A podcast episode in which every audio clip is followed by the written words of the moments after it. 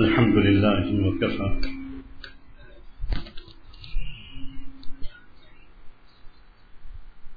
وسلام على عباده الذين اصطفى أما بعد.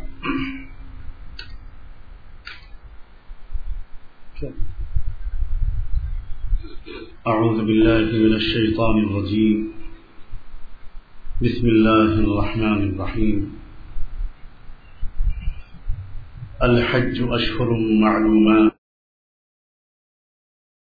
فمن فرض فيهن الحج فلا رفث ولا فسوق ولا جدال في الحج. وما تفعلوا من خير يعلمه الله وتزودوا فإن خير الزاد التقوى. واتقون يا أولي الألباب.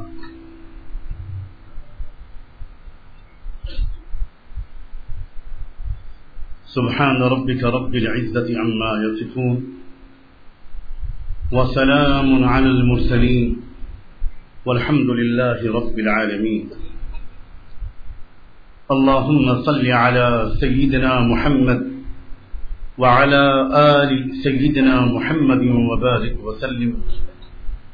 اللهم صل على سيدنا محمد وعلى آل سيدنا محمد وبارك وسلم.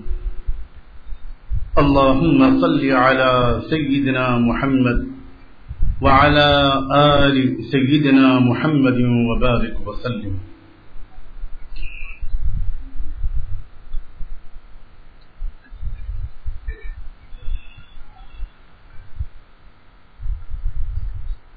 عاشقوں کے اجتماع کا یعنی موسم، حج کا موسم شروع ہو چکا۔ ہر طرف اسی کے تذکرے ہیں، ہر طرف اسی کی تیاریاں ہیں۔ لوگ جاتے ہیں کہ اللہ کا گھر دیکھیں گے۔ لوگ جاتے ہیں کہ اللہ کا گھر دیکھیں گے اور ہم دیکھنے والوں کی نظر دیکھیں گے اور ہم دیکھنے والوں کی نظر دیکھیں گے۔ جائیے جائیے، اللہ سرفراز کرے۔ جائیے جائیے، اللہ سرفراز کرے۔ ہم بھی اللہ دکھائے گا اگر دیکھیں گے۔ حج بیت اللہ۔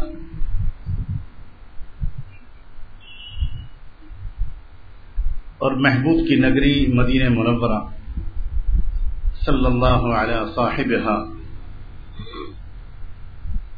کے بارے میں، کی زیارت کے بارے میں۔ سلف اور خلف کے علماء نے جو کچھ لکھا ہے، اس کا اس کا کچھ تھوڑا سا خلاصہ اپنی بساط کے مطابق آج آپ کی خدمت میں پیش کرنے کا ارادہ ہے۔ اللہ تعالیٰ قبول فرمانے، اخلاص کے ساتھ، صحیح نیت کے ساتھ، مختصر سے وقت میں اور سادہ سے لفظوں میں ضروری باتیں عرض کرنے کی اس عاجز بندے کو اللہ تعالیٰ توفیق ادا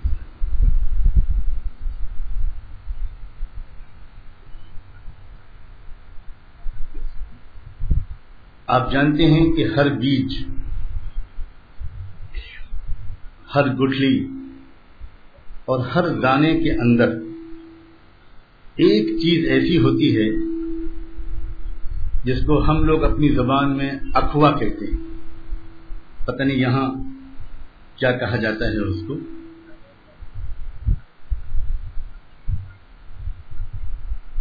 ہر پودا، ہر درخت بلکہ ہر درخت کا پتا پتا اسی ننھے سے وجود سے پیدا ہوتا ہے۔ اگر آپ اس بیج کے اندر سے، اس گٹھلی کے اندر سے وہ چیز نکال دیں، تو لاکھوں بیج بھی اگر ایسے ڈال دیں گے تو ایک بھی گھاس وجود میں نہیں ہے۔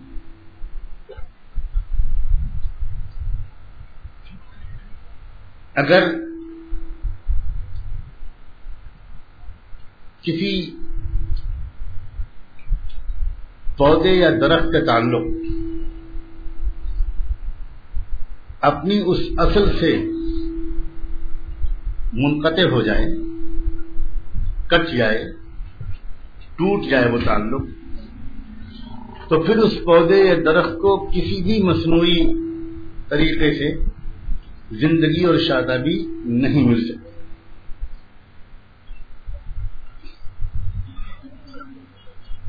دوسری مثال۔ کوئی حیوانی وجود ہو یا انسانی وجود۔ اس کے اندر دل کا اپنا ایک الگ ایک خاص مقام ہوتا ہے۔ دل کی سلامتی اور دل کی زندگی سے جسم اور جان کا تعلق قائم رہتا ہے۔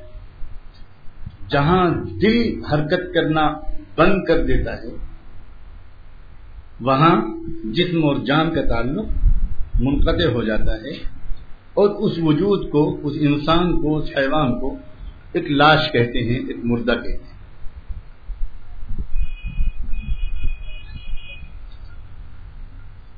اب ایک سوال پیدا ہوتا ہے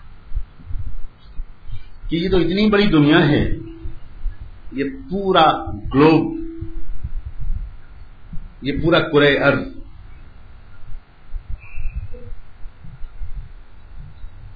اس کا اپنا اس کا اپنا افوا کہاں ہے؟ یہ کس بیچ کے اندر کے اخوے سے یہ ساری زمین پھیلائی گئی؟ اس کا بھی تو اپنا کوئی مرکزی نقطہ ہوگا؟ اس کی بھی تو کوئی نیوکلس پوائنٹ ہوگا؟ اس کا اپنا بھی تو کوئی دل ہوگا؟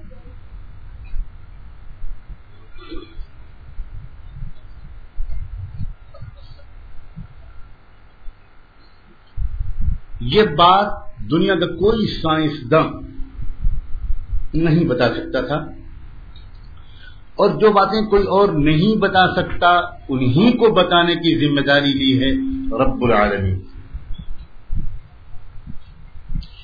چنانچہ بیسوں غیبی رازوں کی طرح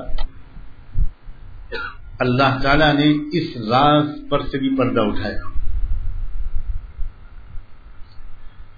اور اس نے یہ بتایا کہ ساری دنیا اور پوری کائنات اور پورا پورے ارض کا جو مرکزی نقطہ ہے،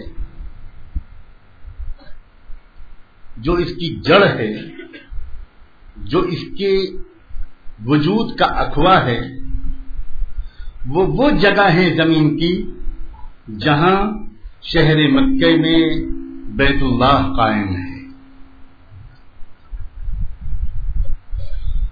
سجنا علی مرتضی رضی اللہ تعالیٰ عنہ کا یہ قول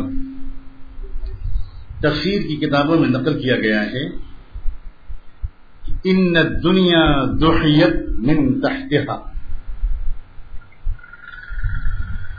اللہ تعالیٰ نے قرآن مجید میں اپنی نعمتیں جناتے ہوئے ارشاد فرمایا، والارض بعد ذلك دحاها۔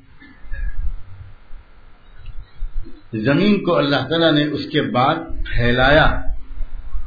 تو سجنا علی متدہ رضی اللہ تعالیٰ عنہ نے یہ فرمایا کہ یہ دنیا، پوری دنیا زمین کے اس ٹکڑے سے پھیلا کر بیان کی گئی ہے، اس اخوے سے پھیلا کر بیان کی گئی ہے، بنائی گئی ہے، جس کے اوپر بیت اللہ قائم ہے۔ مشہور شارح قرآن راغب اصفہانی نے اپنی مائناس کتاب مفردات القرآن میں سیدنا علی مرتضی رضی اللہ تعالیٰ عنہ کا یہ قول نقل کیا ہے، یہ جملہ نقل کیا ہے۔ اللہ تعالیٰ نے اس بیت اللہ کے بارے میں جو باتیں قرآن مجید میں ارشاد فرمائی ہیں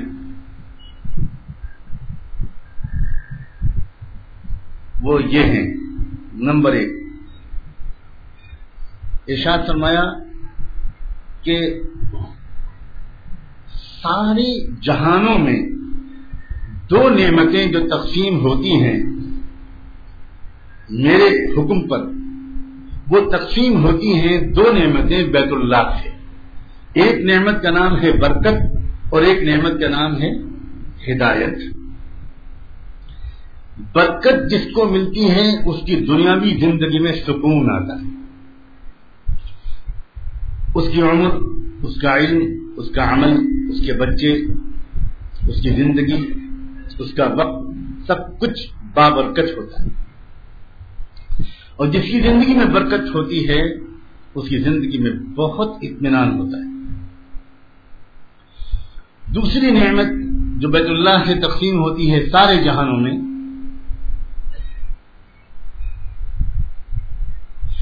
اس نعمت کا نام ہے ہدایت۔ اور جس انسان کے کو ہدایت کی نعمت مل جاتی ہے، اس کے دل کا حال اچھا ہو جاتا ہے، اس کے اعمال اچھے ہو جاتے ہیں، اس کے اخلاق اچھے ہو جاتے ہیں، اس کے جذبات پاک صاف ہو جاتے ہیں، اس کے فیصلے درست ہوتے ہیں۔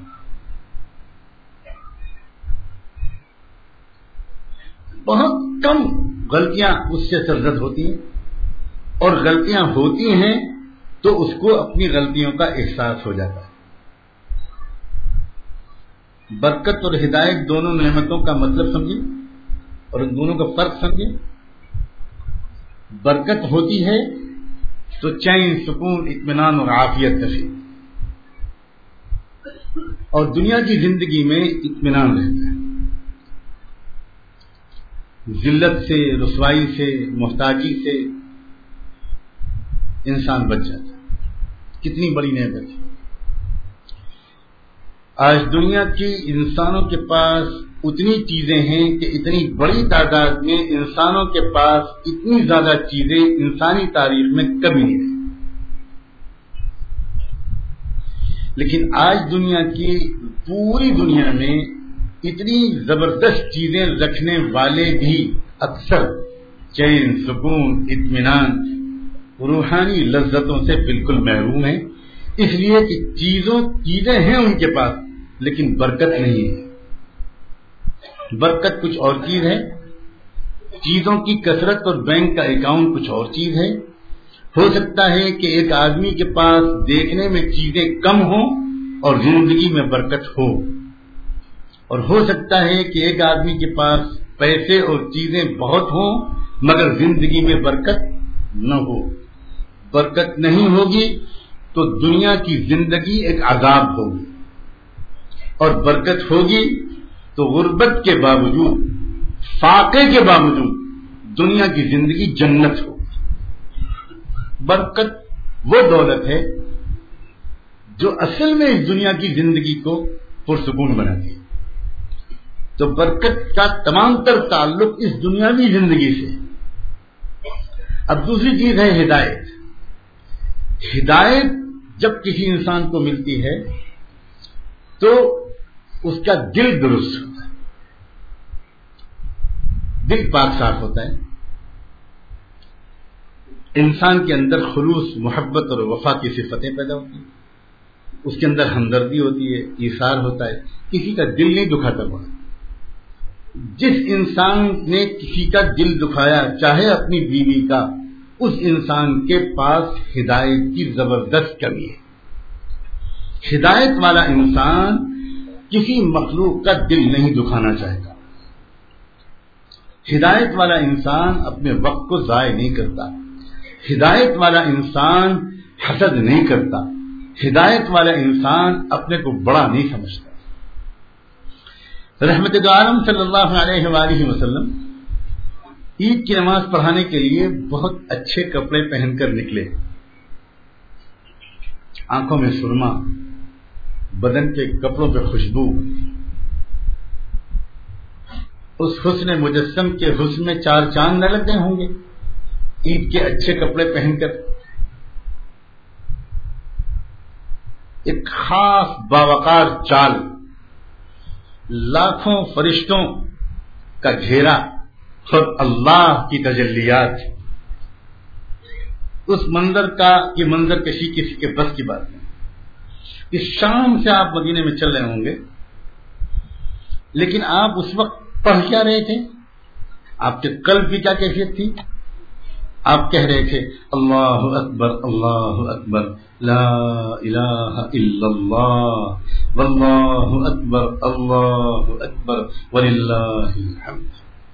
علماء نے لکھا ہے، عید کے دن یہ جو آپ نے کلمات پڑھے، یہ اپنے دل کے اندر سے، اپنے دل کو تکبر سے بچانے کے لیے۔ کیونکہ آپ ایک شہنشاہ دو عالم کی حیثیت سے چل رہے تھے، ایک خاص وقار، حسن، جمال، تجلیات، عجیب کیفیت تھی آپ کی۔ تو آپ کو ڈر لگا کہ یہ جو لوگ سارے طرف مجھے دیکھ رہے ہیں، کیونکہ مدینے میں ایسا لگتا ہے تصور کی آنکھوں سے دیکھیے، تو کیا یہ ممکن ہے کہ حضور پاک صلی اللہ علیہ وآلہ وسلم حجرے سے نکل کر عیدگاہ جانے والے ہوں اور سارے لوگ اپنے گھروں میں بیٹھے ہوں؟ کیا یہ ممکن ہے کہ سارے لوگ پہلے سے یا کے عیدگاہ میں کھڑے ہو گئے ہوں؟ مجھے تو ایسا لگتا ہے کہ راستے میں دونوں طرف چکچکی باندھے صاحب کرام حسن مجسم کے دیدار میں شاید گھنٹوں پہلے سے آ کر کھڑے ہو گئے۔ اور انتظار میں تھے کہ حضور گزریں گے تو ہم قریب سے ذرا نظارہ کریں گے۔ اور جب مدینے میں پھر گھروں سے عورتیں جھانک رہی ہوں گی، بچے دیکھ رہے ہوں گے ایک سما ہوگا۔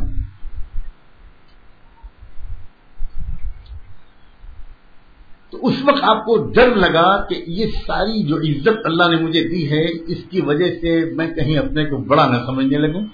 تو آپ نے اپنے قلب کو بڑائی کے احساس سے بچانے کے لیے اللہ کی بڑائی کے بول بولنے شروع کیے کہ محمد بھولنا مت، اللہ بڑا ہے۔ تم نہیں بڑے ہو، اللہ بڑا ہے۔ اللہ بڑا ہے، اللہ بڑا ہے، اللہ بڑا یہ اس بات کی علامت تھی کہ آپ کا قلب مبارک ہدایت سے بھرا ہوا تھا۔ ہدایت والا پل بھر کے لیے غافل نہیں ہوتا۔ اللہ ایسی کامل درجے کی ہدایت میں عطا فرما اور اس کا کم سے کم دیوانہ بنا دے، اس کا سچا طالب بنا دے۔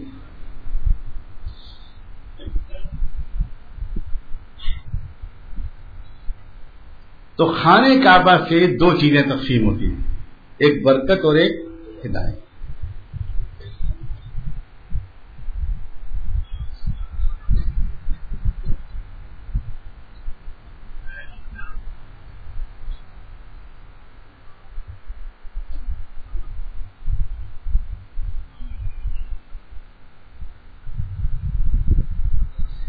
دوسری بات جو خانہ کعبہ کے بارے میں، بیت اللہ کے بارے میں قرآن مجید میں کہی گئی۔ وہ یہ ہے کہ کائنات انسانی خانہ کعبہ ہی کے دم سے قائم اور انسانیت کی سانس خانہ کعبہ ہی کے وجود سے وابستہ ہے۔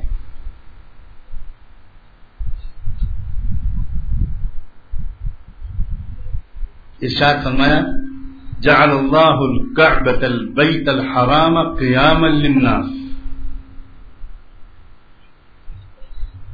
جس طرح مال انسانوں کی مادی زندگی کی بقا کے لیے ضروری ہے، ویسے ہی بیت اللہ کا وجود انسانوں کی روحانی زندگی کی بقا کے لیے ضروری ہے۔ اسی لیے مال کو اللہ تعالی نے قرآن مجید میں قیام للناس کہا اور اسی لیے خانہ کعبہ کے لیے بھی یہی لفظ استعمال فرمایا۔ ایک جگہ ارشاد ہوا، ولا والم التی جان اللہ لکم قیام عقل سے محروم، بے شعور نادان اور بیوقوف لوگوں کو اپنا مال مت دیا کرو۔ جس مال کو اللہ نے تمہارے لیے اس دنیاوی زندگی کے بقا کا ذریعہ بنایا ہے۔ مال فی نفسی ہی بری چیز نہیں ہے۔ مال کا استعمال اچھا یا برا ہوتا ہے۔ لوگ جو مال کا استعمال صحیح کرتے ہیں، وہ اسی مال کے ذریعے سے اللہ کے ولی بن جاتے ہیں۔ اور وہ لوگ جو مال کا غلط استعمال کرتے ہیں وہ اسی مال کے ذریعے سے اللہ کی سزا کے مستحق مل جاتے ہیں۔ تو حسن استعمال یا سو استعمال، یہ ہے جو اچھی یا بری چیز ہے۔ صرف فی مال کو تو اللہ تعالیٰ نے قرآن مجید میں کہیں خیر کے لفظ سے یاد فرمایا۔ ان لحب الخیر لشدید۔ کہیں قیام الناس کے لفظ سے یاد فرمایا کہ قیام لکم قیامت کے لفظ سے یاد فرمایا کہ یہ مال تمہارے لیے ذریعے بقا ہے۔ تو جس طرح مال تمہارے مادی وجود، جسمانی وجود، حیوانی وجود کی بقا کے لیے ضروری ہے، اسی طرح کابت اللہ سے تعلق اور کابت اللہ کا وجود تمہارے روحانی وجود کے بقا کے لیے ضروری ہے۔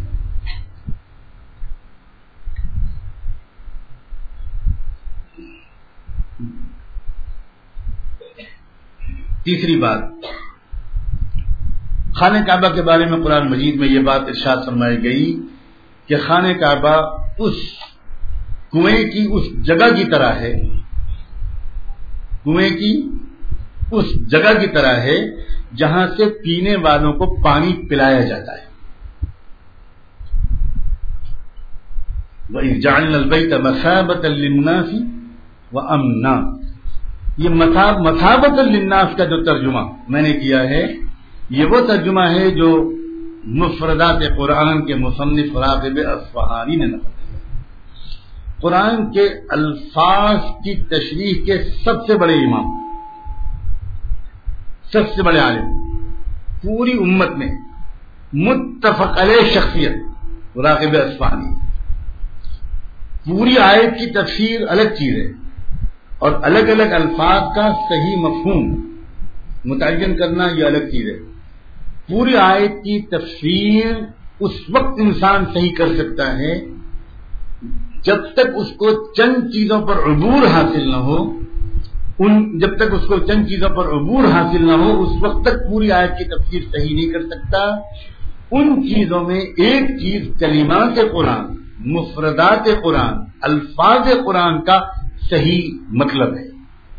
اور الفاظ قرآن کا صحیح مطلب جاننے کے لیے پوری امت نے جس عالم پر، جس مصنف پر، جس مفسر اور امام پر سب سے زیادہ اعتماد کیا ہے، ان کا نام ہے راغب اسفہانی اور ان کی اس کتاب کا نام ہے مفردات القرآن۔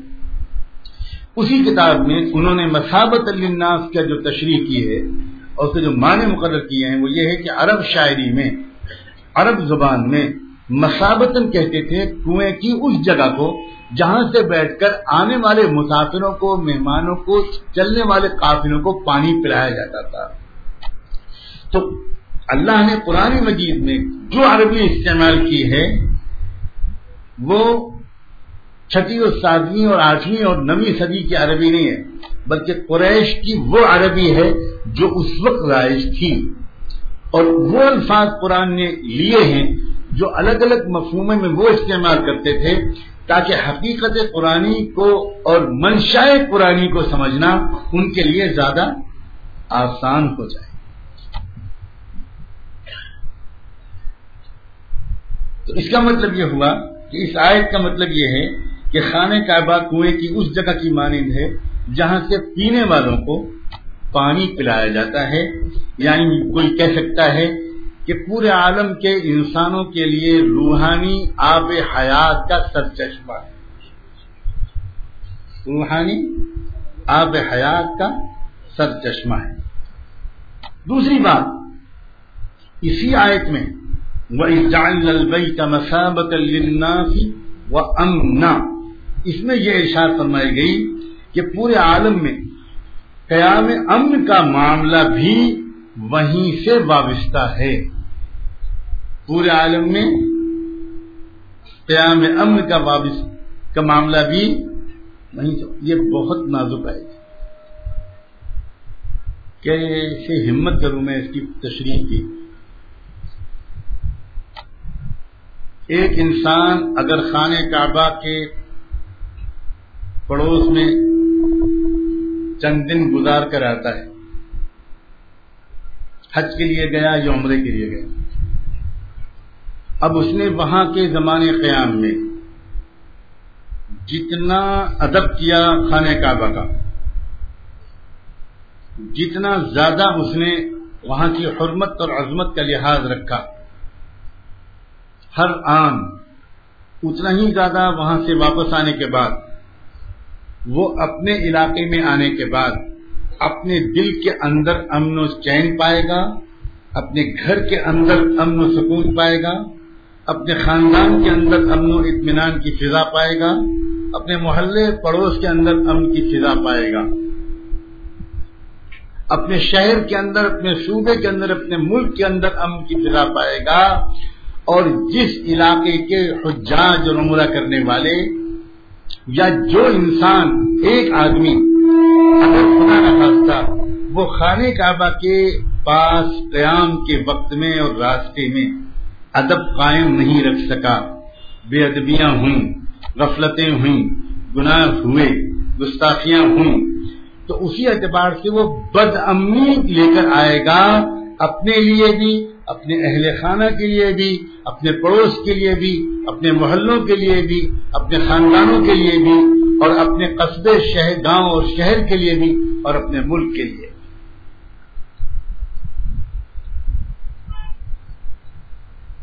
عجیب راز وابستہ ہے دنیا کے امن و امان کا خانے کا عجیب، یہ پراسرار دنیا اللہ نے بنائی ہے۔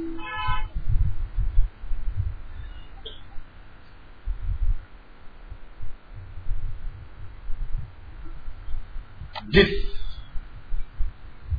علاقے کے لوگ بیت اللہ کا جتنا زیادہ ادب کرتے ہیں اتنا ہی زیادہ اس علاقے کے اندر امن و اطمینان پھیلتا ہے۔ اور جس علاقے کے لوگ جتنا زیادہ بے ادبیاں کرتے ہیں، اتنا ہی زیادہ اس علاقے کے اندر بدمنی پھیلتے عالم کے امن و سلامتی اور استقرار کا دار و مدار خانے کعبہ ہے۔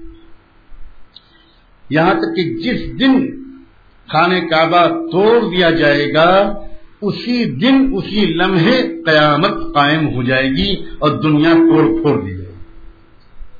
اس پوری دنیا کے وجود و بقا کا سارا دار و مدار بیت اللہ کے وجود و بقا اور اس کے ساتھ اس کے تعلق پر ہے۔ مسلمانوں کے بارے میں خاص طور پر رحمت عالم صلی اللہ علیہ وآلہ وسلم نے ایک بات صاف لفظوں میں ارشاد فرمائی تھی کہ میری امت اس وقت تک خیریت سے رہے گی جب تک کہ میری امت خانے کعبہ کا اس کے شاع نشان احترام کرتی رہے۔ جس دن اس کی بےدبی کی اس امت نے اس امت کی اس امت کی بے حرمتی کی جائے گی۔ اس کے اس, اس, اس کے اس کے جوانوں کے خون سے زمین رنگ دی جائے۔ اور یہ اشارہ شاید بے محل نہیں ہوگا کہ پچھلے تقریباً انتیس سال پہلے، تیس سال پہلے، جب خانہ کعبہ کے سہن میں گولیاں چلی تھیں اور جب پندرہ، سولہ، سترہ دن تک متاف، طواف نہیں ہو سکا تھا، اس وقت سے لے کر پورے عالم میں دھماکوں بموں دہشت گردیوں، قتل و غارت گری اور گرفتاری کا اور پوری امت پر حالات کا جو سلسلہ شروع ہوا ہے وہ کسی طرح تھمنے میں نہیں آتا، دن بدن بڑھتے چلا جاتا ہے۔ اس سے پہلے کے حالات کچھ اور تھے، اس کے بعد کے حالات کچھ اور۔ یہ اشارہ ہے، جس کا جی چاہے اس پورے پچیس، تیس سال کے اندر کے حالات پر اور اس وقت سے آنے والی مصیبتوں کے ایک پورے گراف پر نظر ڈال لیں کہ فسادات، تماشوں، قتل و غارت گری، ہلاکتوں، بربادیوں، ذلتوں، رسوائیوں، اس کا سلسلہ کسی طرح تھمنے میں نہیں آتا۔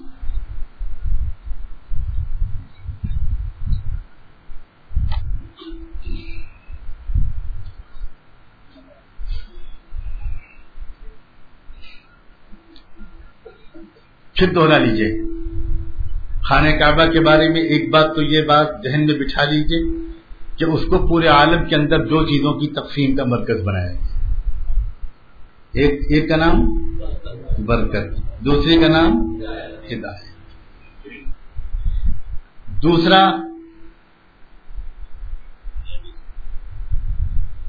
فرمایا گیا کہ ساری انسانیت کے بقا اور روحانی وجود کا دار و مدار خانے کا بقا ہے۔ تیسری بات یہ فرمائی گئی کہ اس کنویں کی مانند ہے یا کنویں کی اس جگہ کی طرح ہے جہاں سے پانی پلایا جاتا ہے۔ گویا انسانیت کے روحانی وجود کو جو آب حیات ملتا ہے، وہ کہاں سے ملتا ہے؟ کھانے کا کوئی چیز بھی کہیں سپلائی ہوتی ہے، تو کوئی تو اس کا ایک سینٹرل پوائنٹ ہوتا ہے۔ کوئی تو اس کا ایک پاور اسٹیشن یا ڈپو ہوتا ہے جہاں سے وہ سپلائی ہوتی ہے۔ تو اس روحانیت کا جو عالمی مرکز ہے، وہ کیا ہے؟ خانہ جائے چوتھی چیز، عالمی امن کا مرکز، خانہ کعبہ ہے۔ قلب کے اندر کے امن کا اور باہر کے امن کا۔ جان اور مال اور عزت و آبرو و دین اور عقل کی سلامتی، اس کا پورا انحصار خانہ کعبہ پر ہے، اس کے تعلق پر ہے۔ اب اس کے بعد، ایک بات جاننے کا یقیناً شوق دل میں پیدا ہوا ہوگا، اللہ کرے ہوا ہو۔ کیا آخر اگر خانہ کعبہ اور بیت اللہ کی یہ حیثیت ہے تو میرے دل کو اور ہم میں سے ہر ایک کے دل کو وہاں سے برکت اور ہدایت کیسے ملے؟ میرے دل کو وہ آب حیات کیسے ملے؟ میرے دل کو، میرے خاندان کو وہ امن کیسے ملے؟ اور میرے روحانی وجود کو سہارا آخر کیسے ملے؟ تقسیم وہاں سے ہوتا ہے، یہ تو معلوم ہو گیا۔ لیکن ایک جگہ اگر تقسیم کرنے والی ضروری ہے۔ تو دوسری طرف کچھ ریسیونگ ریسیور بھی تو ہونا چاہیے۔ اگر ایک جگہ سے کوئی چیز نشر ہو رہی ہے، لیکن آپ اس کو ریسیو نہیں کر رہے، آپ پر ریسیور کمزور ہے۔ آپ کی ریسیونگ جو مشین ہے، وہ خراب ہو گئی۔ تو ظاہر ہے کہ تقسیم تو ہو رہی ہے۔ لیکن وہی لوگ اس کو لے رہے ہیں جو اس کے ریسیونگ سسٹم کو جانتے ہیں۔ جو اس نظام سے واقف نہیں، انہیں پتہ ہی نہیں چلے گا اور وہ تقسیم ہوتی رہے گی۔ بات سمجھ میں آ رہی کہ نہیں؟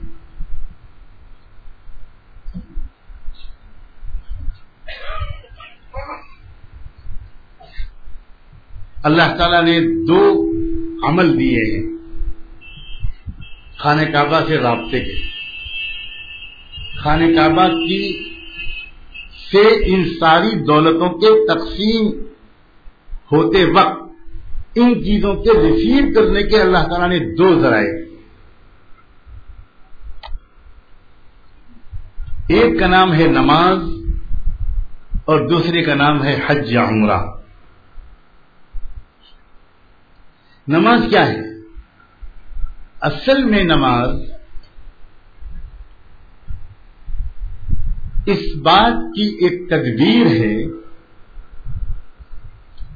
کہ بندہ اور بندی دن اور رات میں کئی مرتبہ اس بیت اللہ کی طرف رخ کر کے کھڑا ہو جائے اور اس بیت اللہ سے اپنے روحانی کنیکشن کو قائم کر دے اپنے روحانی رابطہ جوڑ لے۔ اس کے استحزار کے ساتھ جوڑے کہ بیت اللہ کی طرف جو میرا رخ ہے، وہ کیوں ہے؟ جب انسان کا رابطہ بیت اللہ سے اس طرح ہوگا اور بار بار وہ اس کی طرف رک کر کے کھڑا ہوتا رہے گا، اور صرف نماز میں کھڑا ہونا نہیں، ایک ایمان والے کی زندگی کو بیت اللہ سے ایسا جوڑ دیا گیا کہ ایک ایمان والا جب اچھے کام کرنا چاہتا ہے تو بیت اللہ کی طرف رخ کرنا پسند کرتا ہے اور جب وہ نجاست والے کام کرتا ہے مجبوراً اپنی بشری ضرورت کے تحت تو بیت اللہ کی طرف رخ کرنے سے اس کو منع کر دیا گیا۔ کہہ دیا گیا کہ سنجا کرتے وقت خبردار بیت اللہ کی طرف نہ تمہارا چہرہ ہونا چاہیے اور نہ تمہاری پیٹ ہونی چاہیے۔ آمنا سامنا نہ ہو، بالکل بیت اللہ سے۔ یہ کروایا گیا اور یہ چھڑوایا گیا۔ عبادت کرتے وقت رخ کروایا گیا۔ نماز پڑھتے وقت رخ کروایا گیا۔ انتقال کے وقت میں کہا گیا کہ جس شخص کا انتقال ہونے لگے، اس کو قبلہ رو لٹا دو۔ انتقال کے بعد اس کی جنازے کو، اس کی لاش کو قبلہ رو کر دو۔ تدفین کے بعد قبر میں اس کے چہرے کو قبلے کی طرف کر دو۔ یہ سارا اہتمام اس لیے ہے کہ ایک ایمان والا اپنی زندگی میں اپنے ساتھ، اپنے قریب والوں کے انتقال کے بعد اپنے قریب والوں کے ساتھ ممکن حد تک خانے کعبہ کی طرف رخ کر کر کے گویا اس کی تجلیات کو اپنے اندر جذب کرنے اور ریسیو کرنے کی کوشش کرتا ہے۔ یہ اللہ کا کتنا کرم ہے کہ بندہ جتنا کر سکتا ہے اتنا کر لے۔ باقی ان ہدایت اور برکت اور اس آب حیات کو بندوں کے دلوں تک پہنچانے کا کام اللہ کا ہے۔ کوئی حکم اللہ تعالی کا گہری حکمتوں سے خالی نہیں ہوتا۔ اور اسی لیے علماء اس پر زور دیتے ہیں، ہمارے اکابر علماء کہ نماز پڑھتے وقت بیت اللہ کی طرف رخ کرنے کے مسئلے کو ہلکے انداز سے مت لو۔ چنانچہ، صحیح طریقہ، ہاتھ اٹھا کر جب نیت انسان باندھتا ہے تقبیر تحریمہ کے لیے، تو یہ ہے کہ پانچوں انگلیاں ہتھیلی سمیت اس کا رخ بیت اللہ کی طرف۔ جبکہ ننانوے فیصد لوگ، ذرا غور کریں، ہم اور آپ اکثر لوگ، وہ جس طرح تقبیر کرتے ہیں تقبیر بالکل اس کا خیال نہیں رکھتے۔ اکثر و بیشتر کا ہاتھ یوں رہتا ہے۔ اور کوئی صاحب اپنا کام بھی پکڑنے کی کوشش کرتے ہیں۔ اللہ جانے کس بات کی ان کو سزا دی گئی ہے کہ دن میں وہ چالیس مرتبہ اٹھا بیٹھی کریں۔ اور یہ سزا ان کو سات سال کی عمر سے شروع ہوئی تھی معافی کب ملے گی؟ کہ وہ کان پکڑ کے اٹھا بیٹھی کرتے سب دیکھا دیکھی نماز ہے۔ جس انسان کی نماز کی شروعات سے ہی کھانے کعبہ کی طرف رخ نہیں ہے، اس کی پوری نماز میں بیت اللہ کے انوار کیسے منتقل ہوں گے؟ اب جو انسان شعور کے ساتھ اپنی ہتھیلیوں کو اس طرف کرتا ہے، شعور کے ساتھ، ظاہر ہے جب اہتمام کرے گا، اللہ نے ہاتھ ایسے بنائے ہیں، یہ ہاتھ کرنے کے لیے کوئی شعور کی ضرورت نہیں پڑے گی۔ لیکن ذرا آپ اپنی کلائیوں کو موڑ کے دیکھیے۔ اٹھائیے اٹھائیے۔ تو جب آپ اپنی جب آپ اس طرح ہاتھ کرنا چاہیں گے تو آپ کو تھوڑی ایکسرسائز کرنی پڑے گی کہ نہیں پڑے گی۔ تو جب آپ تھوڑی سی ایکسرسائز کریں گے تو آپ کو خود بخود یاد آئے گا کہ میں اتنی محنت کے ہاتھ اس رخ پر کیوں کر رہا ہوں؟ خود بخود یاد آئے گا۔ اور جب یاد آئے گا تو بیت اللہ خود بخود یاد آئے گا۔ اور جس کو نماز میں بیت اللہ یاد آ گیا، اس کی نماز کا کنیکشن پاور ہاؤس سے جڑ گیا۔ اسی لیے بعض بزرگوں پر تو ایسا حال اللہ تعالی نے تعریف کیا اور اس میں بڑی مسلحت اسی طور کے بعد بزرگ گزرے ہیں کہ وہ امامت کے لیے مسلح پہ کھڑے ہوتے تھے، اقامت پیچھے ہو گئی، لیکن وہ جلدی نیت نہیں مانتے تھے۔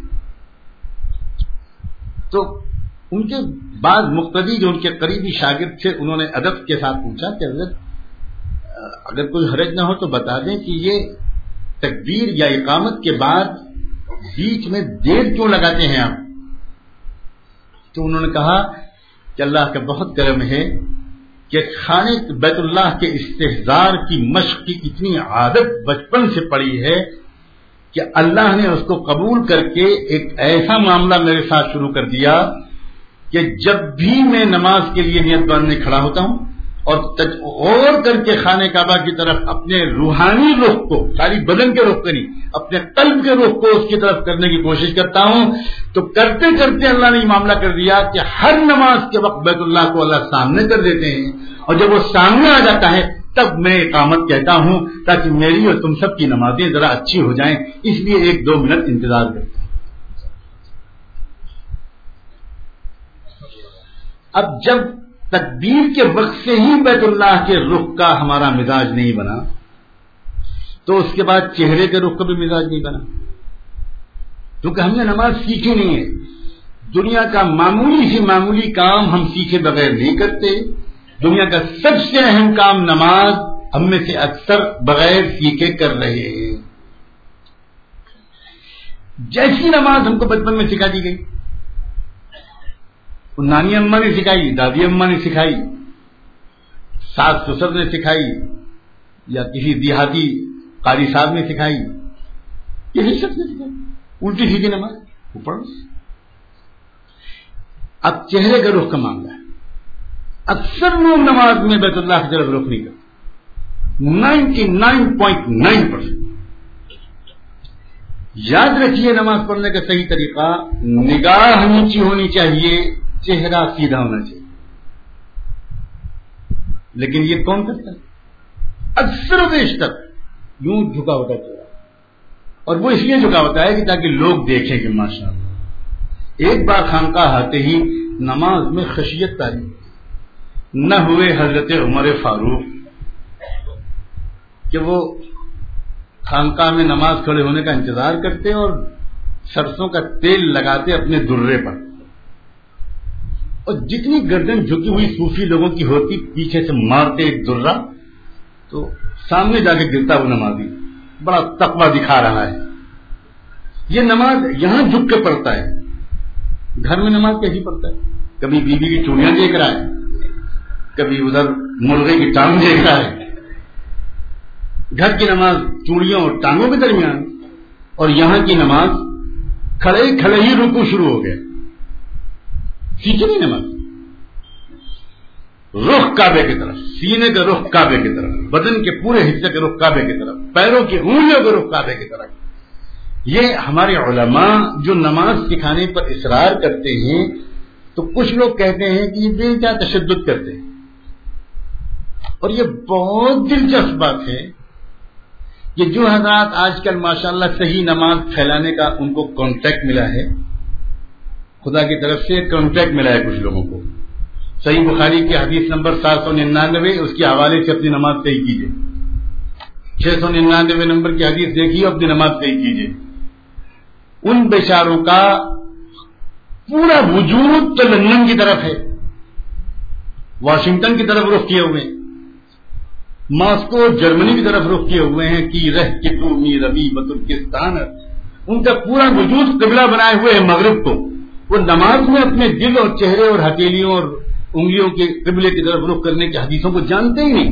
ان کو تو صرف دو تین حدیثیں معلوم ہیں جس سے امت میں انتشار پھیل جائے۔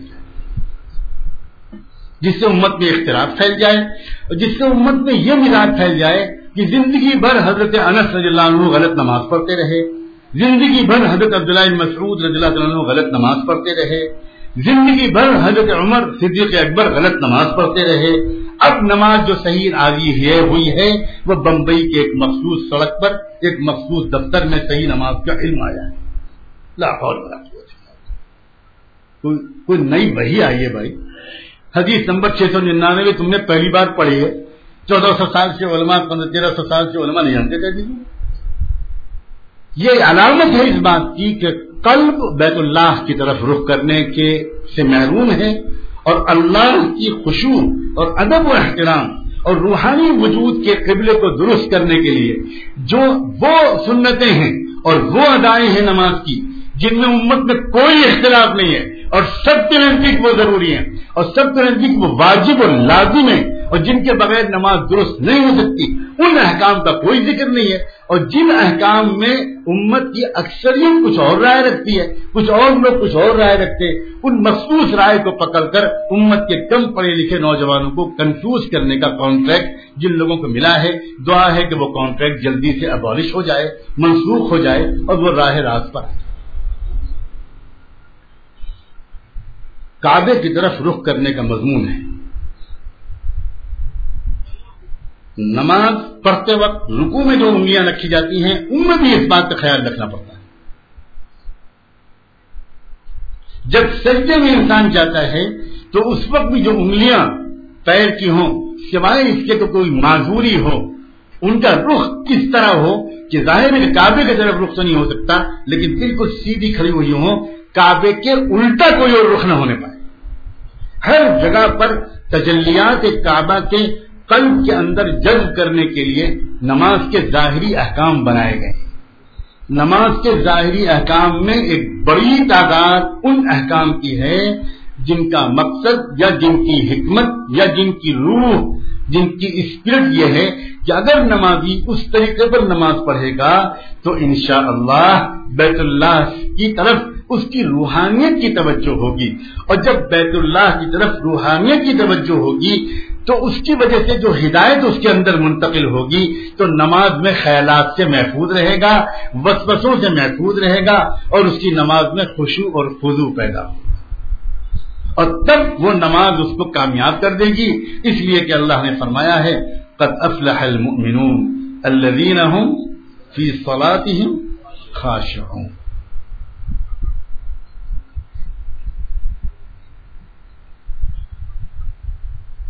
نماز میں بیت اللہ کی طرف رخ کا حکم اللہ تعالی نے جس شان کے ساتھ قرآن میں دیا ہے۔ ایک ایک جملے کو دو دو دفعہ دوہرایا ہے اور یہ قرآن میں بہت کم جگہ ملے گا۔ ایک ہی جملے کو آدھی سطر کے بعد دوبارہ دوہرایا سورہ بقرہ میں ارشاد فرمایا سولی وجہ کا سطر المسجد الحرام۔ محمد اب اپنے چہرے کو مسجد حرام کی طرف پھیر اور عام ایمان والوں سے کہا وہی سما کن تم سولو وجوہ تم اور تم جہاں بھی ہو، ہر جگہ سے تم اپنے چہرے کو بیت اللہ کی طرف پھیر۔ تم دنیا کے جس ملک میں بھی آباد ہو وہیں سے رہتے ہوئے بیت اللہ کی طرف رخ کرتے رہو، تو بیت اللہ کے انوار تمہارے اندر پیدا منتقل رخ اور نماز کا جوڑ، قبلے کا اور نماز کا جوڑ اتنا زبردست ہے کہ موسا علیہ السلام کی قوم بن اسرائیل حالات کی شدت اور ظلم اور دہشت گردی سے آگے جا کر۔ اللہ تعالیٰ نے موسا علیہ السلام کو یہ ہدایت دی کہ اپنی قوم سے کہو کہ ذرا ان عام بستیوں سے دو دو چار چار کر کے نکلیں اور فلاں جگہ جا کر اپنی الگ بستی بسائیں۔ اور کیا کریں وہاں جا کر؟ وجو تکم کب و عقیم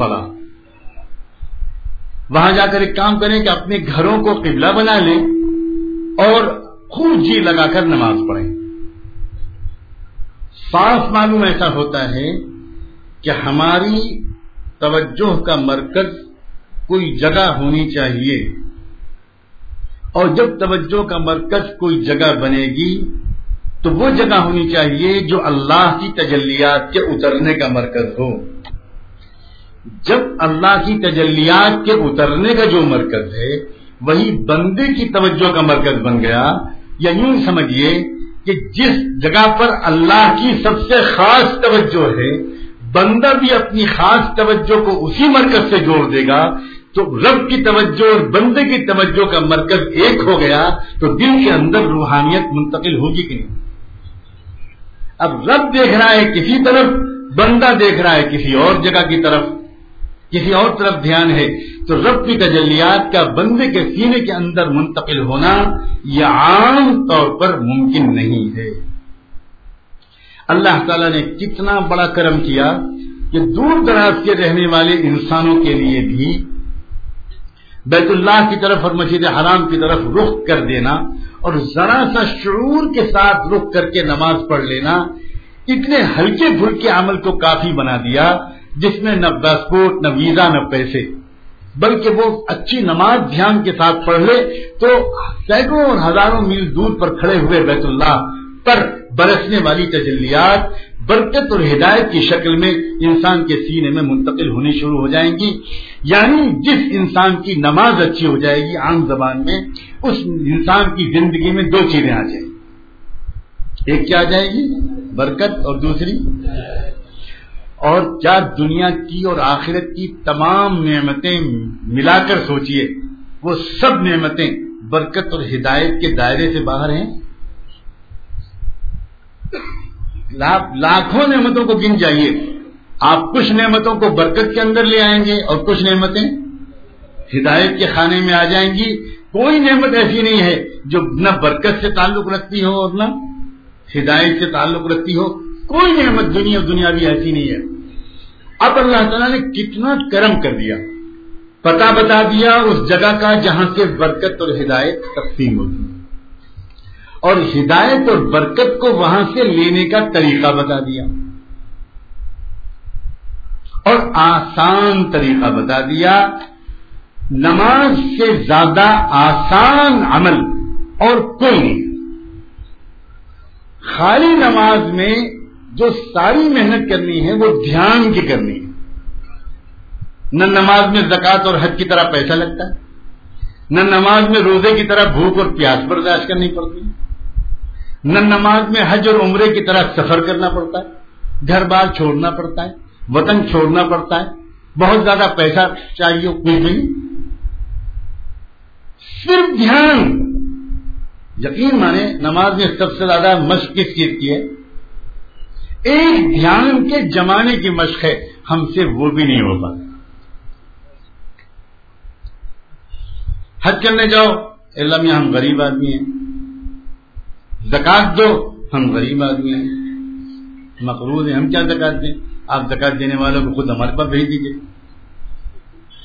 روزہ رکھو، ہم شوگر کے مریض ہیں۔ ڈاکٹر صاحب نے منع کیا ہے۔ ہم نماز پڑھو، ہم بہت بزی ہیں۔ اچھا آپ بہت کہتے ہیں تو پڑھے لیتے ہیں، مگر دھیان میان ہمارے بس کی بات۔ ہم الٹی سیدھی پڑھ لیں گے، مگر دھیان میان نہیں آئے گا اللہ کے دین اور جنت کو ہم نے مذاق بنایا۔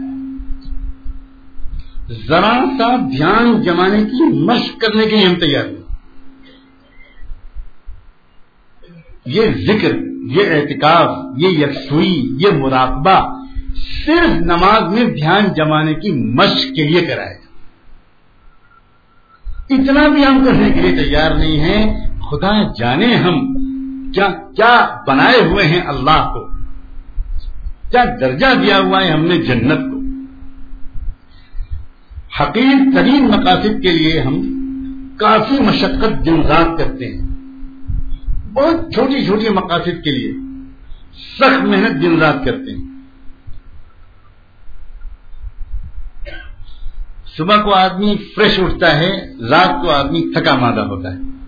یہ تو تھکا ہے دن بھر، تو کیا یہ اپنے ہدایت اور برکت سے اپنے دل کو آباد کرنے کی کوشش میں تھکا ہے؟ یا اپنا پیٹ اور جیب و شرمگاہ کی فکر میں تھکا ہے؟ اس مقصد کے لیے اتنی محنت برداشت۔ اور اس عظیم ترین مقصد کے لیے ذرا سا دھیان جمانے کی کوشش کرنے کی ہم کو ہمت نہیں۔ تھوڑی سی کوشش سے دھیان جم جاتا ہے۔ اور دنیا میں دھیان جمنے سے بڑھ کر اس وقت یہ موضوع تفصیل سے بیان نہیں کیا جا سکتا۔ دنیا میں دھیان جمنے سے بڑھ کر کوئی نعمت نہیں۔ کوئی آدمی اپنی زندگی کے کسی میدان میں بٹے ہوئے دھیان کے ساتھ کامیاب نہیں ہو سکتا۔ آپ اچھے کھلاڑی نہیں بن سکتے بٹے ہوئے دھیان کے ساتھ۔ ذرا سا دھیان بٹا اور آف اسٹم اڑ جائے گا۔ کلین بولڈ ہو جائے گا۔ ذرا سا دھیان بٹا اور سلپ میں کیچ ہو جائے گا۔ ذرا سا دھیان بٹا آپ رن آؤٹ ہو جائیں ذرا سا دھیان بٹا ٹیم گول کھا جائے ایک فٹ بال کا کھلاڑی دھیان کے بغیر کھلاڑی نہیں بن سکتا۔ ایک کرکٹ کا کھلاڑی دھیان کے بغیر کھلاڑی نہیں بن سکتا۔ ایک پتنگ باز انسان، پتنگ کا پیچ نہیں کاٹ سکتا، ذرا سا دھیان بڑھ جائے تو۔ ایک انجیکشن اور سوئی لگانے والا دھیان بٹے ہوئے دھیان کے ساتھ انجیکشن نہیں لگا سکتا، زخم کر دے گا۔ معمولی سا کام اپنی آنکھ میں آپ کی دلہن کاجل نہیں لگا سکتی، بھٹے ہوئے دھیان کے ساتھ، ورنہ کانی ہو جائے گی۔ بٹے ہوئے دھیان کے ساتھ کوئی آدمی دنیا میں کوئی کام نہیں کر سکتا۔ جب اتنا اہمیت ہے دھیان کی، تو کیا ہم نماز پڑھ سکتے ہیں بغیر دھیان لگائے سجدہ کر سکتے ہیں بغیر دھیان لگائے اللہ کو پکار سکتے ہیں بغیر دھیان کے؟ کیا اللہ کی رحمت اور توجہ کو اپنی طرف کھینچ سکتے ہیں بغیر دھیان لگائے حضرت مولانا محمد یوسف صاحب رحمۃ اللہ علیہ مہمانوں کے لیے گھر سے سالن کی پلیٹ لے کر نکلے اور مہمانوں کے سامنے دسترخوان پر سالن کی پلیٹ رکھتے وقت سالن تھوڑا سا چھلک گیا۔ ان کے عظیم والد حضرت مولانا الیاس رحمۃ اللہ علیہ نے اپنے بیٹے کو ڈانٹتے ہوئے کہا کہ یوسف، اگر تمہاری نماز میں دھیان ہوتا تو یہ سالن نہ گرتا۔ یہ ہیں سمجھدار لوگ۔ کیونکہ نماز کا دھیان ایک بات کا سلیقہ سکھاتا ہے کہ جو کام کر رہے ہوں ٹوٹل کنسنٹریشن اسی پر کرو۔ ہمارا حال ہے الٹا۔ کھانے کے وقت میں نماز یاد آتی ہے، نماز کے وقت میں کھانا یاد آتا بات صحیح ہے کہ نہیں؟ بالکل۔ جو کام کر رہے ہوتے ہیں، ادھر توجہ نہیں ہوتی۔ اس وقت کچھ اور چیز یاد کر رہے ہوتے ہیں۔ اور اسی لیے ہمیں کسی نگران کی ضرورت ہے۔ کوئی سکھائے، سمجھائے، ٹوکے۔ اور یہ تو میں نہیں کہہ سکتا کہ ایک تھپڑ مارے۔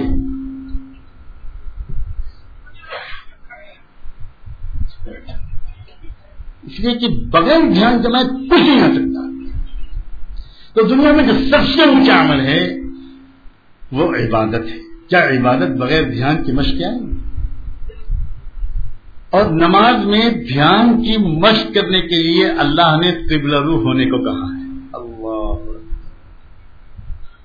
ایک اشارے کو سمجھنے کی کوشش کیجیے اللہ کی کوئی شکل صورت تو ہے نہیں۔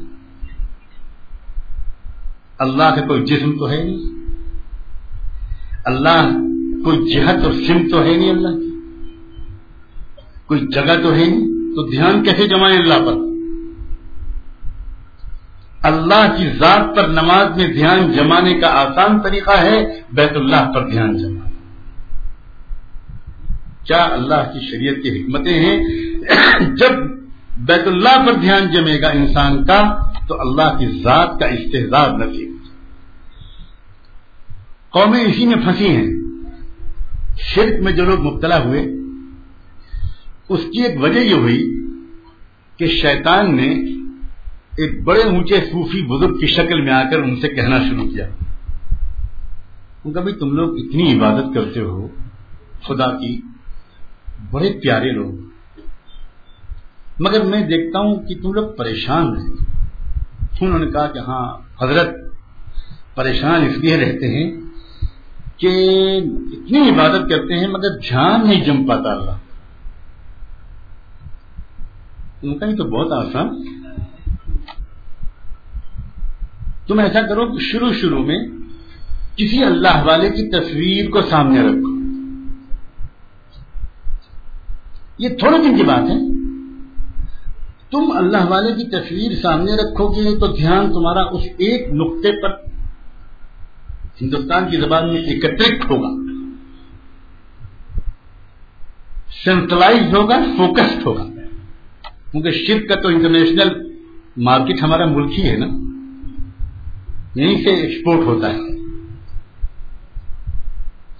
تو شاید وہ ابلیس کسی بزرگ کی شکل میں ہمارے ہی ملک میں کہیں آیا ہوگا، کاشی میں، متھرا میں، ایودھیا میں کہیں۔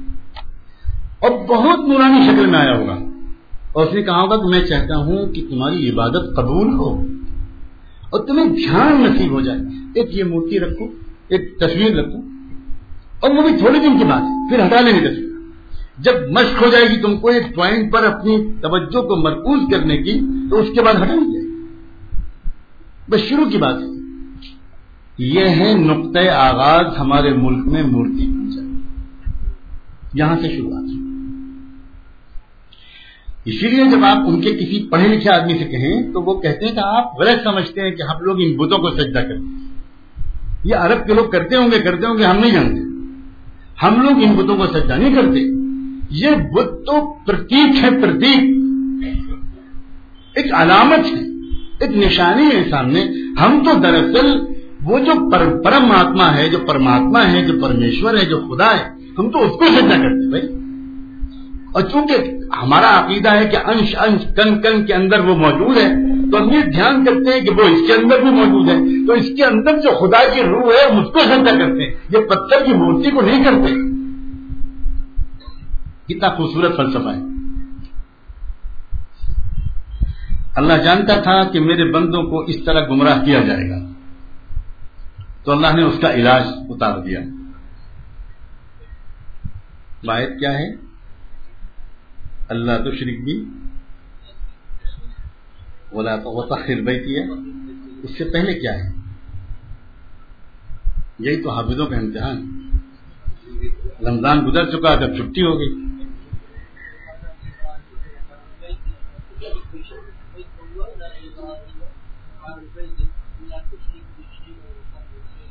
وإذ بوأنا لإبراهيم مكان البيت ألا تشرك بي شيئا وطهر البيت للطائفين وال والعاكفين والقائمين وال والركع السجود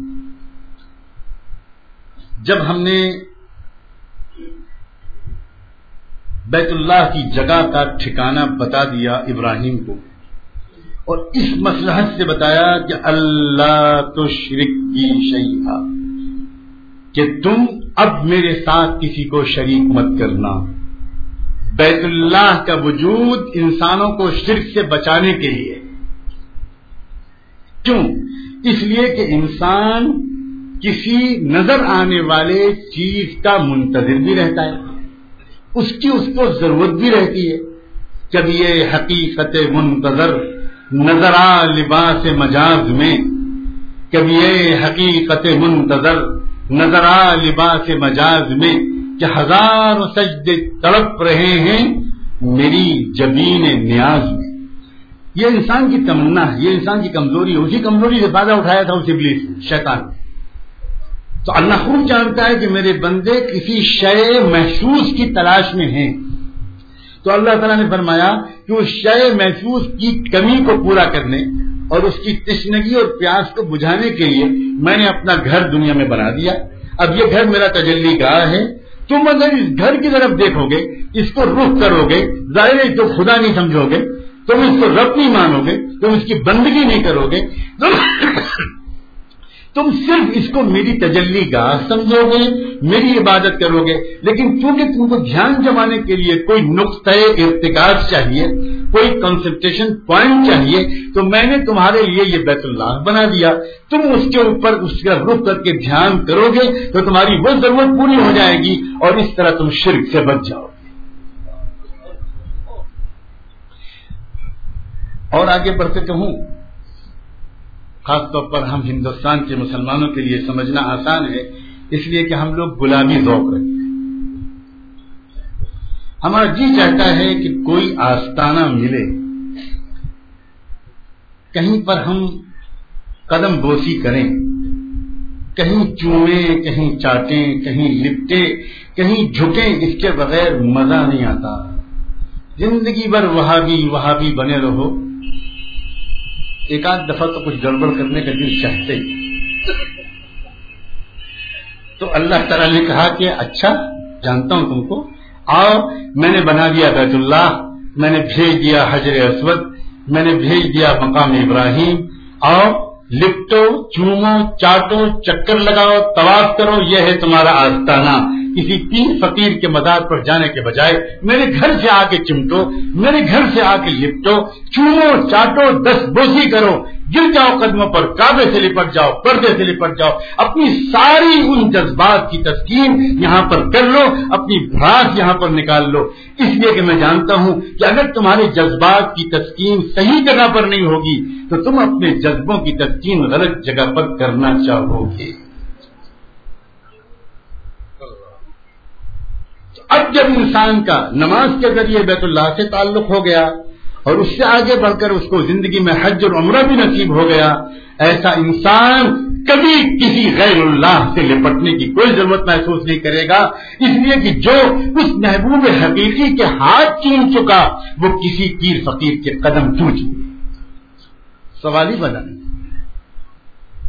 اللہ تعالیٰ نے فرما دیا کہ یہ تم کالا پتھر دیکھ رہے ہو، یہ کالا پتھر میں سمجھنا، بس یہ دھیان جما کر چومنا جیسے میرا ہاتھ ہے دایا۔ میرے دائیں ہاتھ کا بھروسہ لو، جو اللہ کا دایا ہاتھ چوم چکا، وہ کسی اور کا ہاتھ چوم چکا۔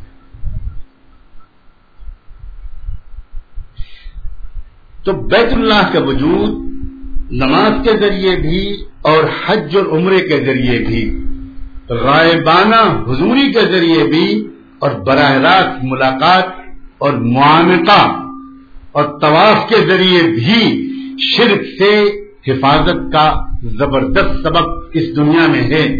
شرک سے حفاظت کے زبردست سبق کا نام کیا ہے؟ بیت اللہ، خانہ کعبہ۔ اب جو انسان نماز میں دھیان سے پڑھتا ہے اور بیت اللہ کی طرف دھیان جمانے کی نماز میں مشق کرتا ہے شاید اس میں بہت سے ان بھائیوں اور بہنوں کے سوال کا جواب مل گیا ہو، جو بار بار ہمارے بزرگوں سے یہ پوچھتے ہیں کہ نماز میں خیالات بہت بھٹکتے ہیں۔ کیا کریں؟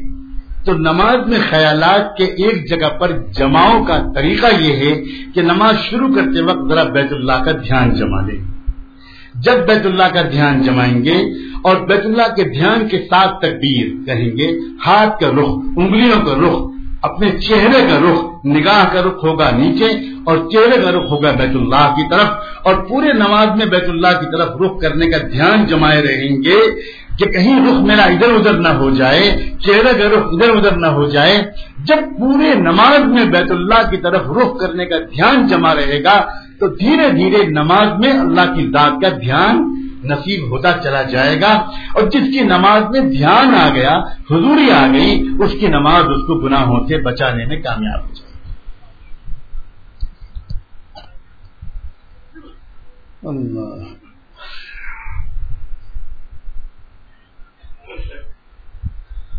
بیت اللہ کے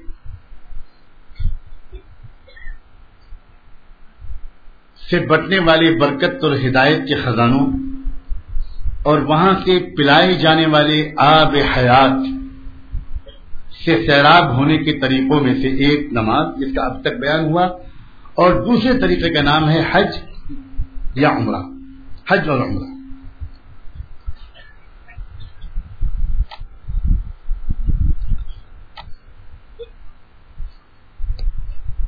جس نے اپنے مقام پر رہتے ہوئے اپنی نماز بنانے کی محنت کر لی، وہ بیت اللہ کے قریب پہنچ کر حج اور صحیح حج کرے گا اور بیت اللہ سے صحیح فائدہ اٹھائے گا۔ اس ایک جملے میں پورا بیان کا خلاصہ۔ جس نے اپنے مقام پر رہتے ہوئے نماز ٹھیک کر لی اور نماز میں دھیان جمانے کی مشق کر لی اور دھیان والے نماز پابندی سے وہ اپنے مقام پر رہتے ہوئے پڑھنے لگا۔ کیا آپ سمجھتے ہیں دور رہ کر جو بیت اللہ سے جڑ گیا، وہ قریب رہ کر بیت اللہ سے غافل ہوگا؟ اور اس کے برعکس بات کہتے ہوئے مجھ کو ڈر لگتا ہے کہ جو آدمی دور رہتے ہوئے پچاس سال موقع ملا اس کو اچھی نماز بنانے کا، چالیس سال موقع ملا اس کو بیت اللہ سے اپنے کنیکشن کے جوڑنے کا چالیس سال میں وہ بیت اللہ سے اپنے کنیکشن کو نہیں جوڑ سکا، تو کیا وہ بیس دن اور چالیس دن میں بیت اللہ سے اپنے ٹوٹے ہوئے رابطے کو جوڑ پائے گا؟ اسی لیے ان حج پر جانے والے، حج کرنے والے خوش نصیب بھائیوں اور بہنوں کا حج اچھا ہوتا ہے، جو وہاں جانے سے پہلے اپنے دل میں اللہ سے تعلق پیدا کر لیں۔ اللہ کی یاد اور ذکر و مناجات اور دعا کا ذوق پیدا کر لیں اور اپنے اندر تقوا پیدا کر لیں اسی لیے اس آیت میں جو میں نے بیان میں سب سے پہلے شروع میں پڑھی تھی، اس آیت میں ارشاد فرمایا گیا ہے وہ تقوا و تقون الباب حج کے لیے جب اللہ تعالیٰ نے بگل بجایا اور یہ فرمایا کہ الحج اشہر معلومات، فمن فرض فیہن الحج فلا رفث ولا فسوق ولا جدال فی الحج۔ جب یہ فرمایا کہ دیکھو، حج تو اسی کا بڑھیا ہوگا، بلکہ حج میں تین چیزیں سخت ممنوع ہیں۔ ایک تو یہ کہ اپنی بیوی تک سے بھی محبت کی کوئی بات بھی نہیں کر سکتے۔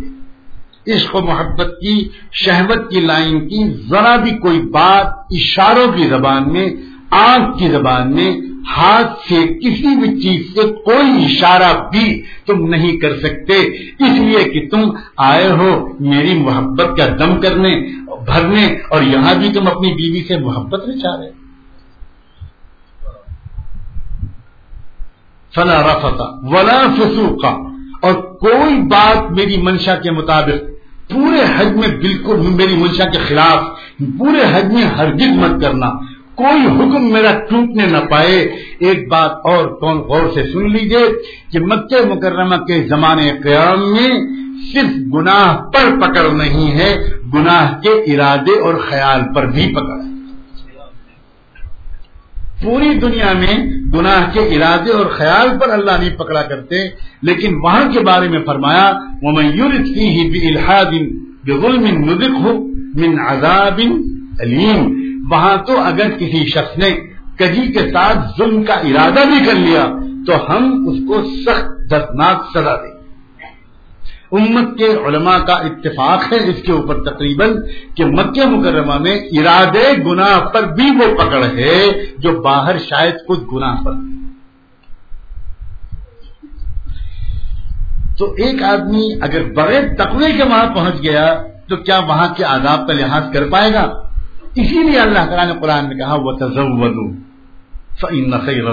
تقوا اور سنو، خالی جھولی مت لے کر آنا، ذرا آنے سے پہلے تیاری کر کے اور دو شہ سفر لے کر آنا اور یہاں آنے کا اصل توشہ کیا ہے وہ بھی بتا دوں۔ تو ان تقوا تقوا لے کر آنا، جو پہلے سے اچھی نماز پڑھتا ہوا آئے گا، وہ تقوی کے ساتھ آئے گا۔ جو تقوی کے ساتھ آئے گا، وہ وہاں نہ رفت کرے گا، نہ فضوق کرے گا اور نہ آپس میں جھگڑے۔ گا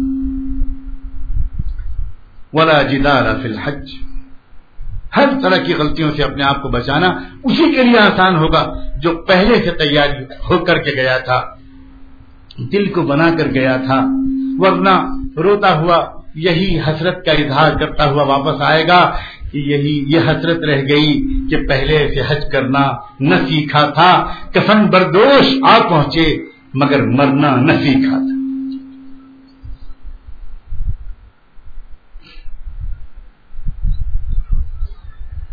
حج میں قدم قدم پر اللہ کی یاد ہی تو ہے اور ہے کیا؟ ذکر ہی ذکر کا نام حج قصے زمین، برسر زمین کا نام حج اللہ کا ذکر اللہ کی نگری میں اللہ کی یاد، اللہ کے عاشقوں کے پڑوس میں، ان کے اپنے گھر کے آنگن میں، اس کوچو بازار میں، جس کوچو بازار کے چپے چپے پر اللہ کی یاد اور محبت اور اطاعت کا اور عبادت کا حق ادا کر دینے والے ابراہیم علیہ السلام، حضرت اسماعیل علیہ السلام اور بی بی حاجرہ رضی اللہ عنہا، ان سب کی یادیں پائیں وہاں پہنچ کر اللہ کی یاد کرنا۔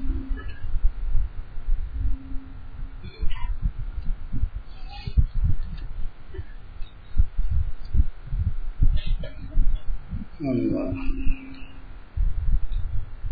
حج کے بارے میں اللہ تعالیٰ نے قرآن مجید میں جو باتیں فرمائی ہیں، جن کی روشنی میں یہ بات عرض کی جا رہی ہے کہ حج کہتے کس کو اللہ کی یاد کو۔ راستے میں یاد، احرام باندھتے وقت یاد، احرام باندھنے کے بعد یاد لبئی اللہ لبئی یہ اللہ کے یاد اور ذکر کے اعلیٰ ترین ایک کلمے کے سوا کیا ہے؟ یہ بھی تو اللہ کا ذکر ہے۔ پھر وہاں پہنچ گئے۔ وہاں پہنچ کے طواف کرنا، یہ بھی اللہ کا ذکر۔ نماز پڑھنا طواف کے بعد، یہ بھی اللہ کا ذکر۔ زمزم پہ پہنچ کے دعا مانگنا، یہ بھی اللہ کا ذکر۔ صفا اور مروا کے درمیان چکر لگانا اور ہر چکر پر خوب رو رو کے دعائیں مانگنا اور ان پچھلی یادوں کو یاد کرنا، یہ بھی اللہ کا ذکر۔ حج کا تو مقصد ہی ذکر ہے، خود قرآن نے کہا، وَأَذِّن فِي النَّاسِ بِالْحَجِّ۔ يَأْتُوكَ رِجَالًا وَعَلَى كُلِّ ضَامِرٍ يَأْتِينَ مِنْ كُلِّ فَجٍّ عَمِيقٍ لِيَشْهَدُوا مَنَافِعَ لَهُمْ وَيَذْكُرُوا اسْمَ اللَّهِ فِي أَيَّامٍ مَعْلُومَاتٍ. حج کا مقصد بتایا تاکہ آنے والے حجاج اللہ کے نام کو یاد کریں ان چند مخصوص دنوں میں۔ عرفات کے میدان میں حاجی پہنچا۔ دعا ہی دعا۔ ذکر ہی ذکر۔ دعا تو اعلیٰ درجے کا ذکر ہے۔ یہاں تک کہ نمازوں کو بھی آگے پیچھے کر دیا گیا تاکہ ذکر و دعا کے لیے زیادہ وقت فارغ ہو جائے۔ پھر عرفات سے واپسی کے بعد اب پہنچے مینا۔ کیا کرنا ہے مینا میں؟ پھر اللہ تعالیٰ فرماتے ہیں، فَإِذَا أَفَقْتُم مِّنْ عَرَفَاتٍ فَاذْكُرُوا اللَّهَ عِندَ الْمَشْعَرِ الْحَرَامِ۔ عرفات سے جب واپس آؤ تو کیا کرو مشعر حرام کے پاس؟ پھر اللہ کا ذکر کرو۔ ذکر ذکر ذکر ذکر۔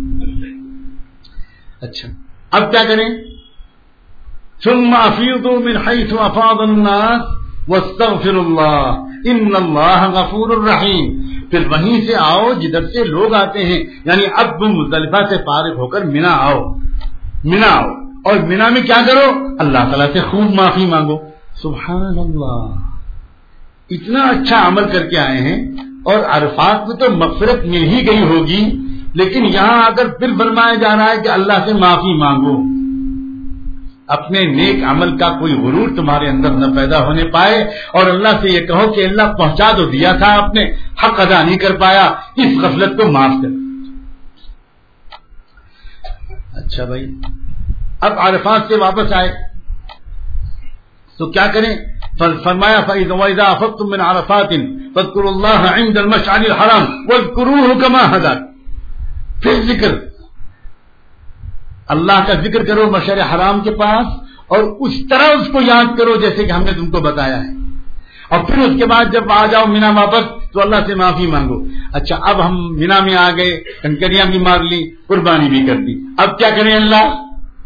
اللہ تعالیٰ فرماتے ہیں، فَإِذَا قَضَيْتُم مَنَاسِكَكُمْ فَاذْكُرُوا اللَّهَ كَذِكْرِكُمْ آبَاءَكُمْ أَوْ أَشَدَّ ذِكْرًا۔ جب تم سارے مناسب پورے کر چکے تو اب کیا کرو؟ اللہ کو اس طرح یاد کرو جیسے تم لوگ اپنے باپ دادا کو یاد کرتے تھے یا اس سے بھی زیادہ جوش کے ساتھ یاد شدت کے ساتھ یاد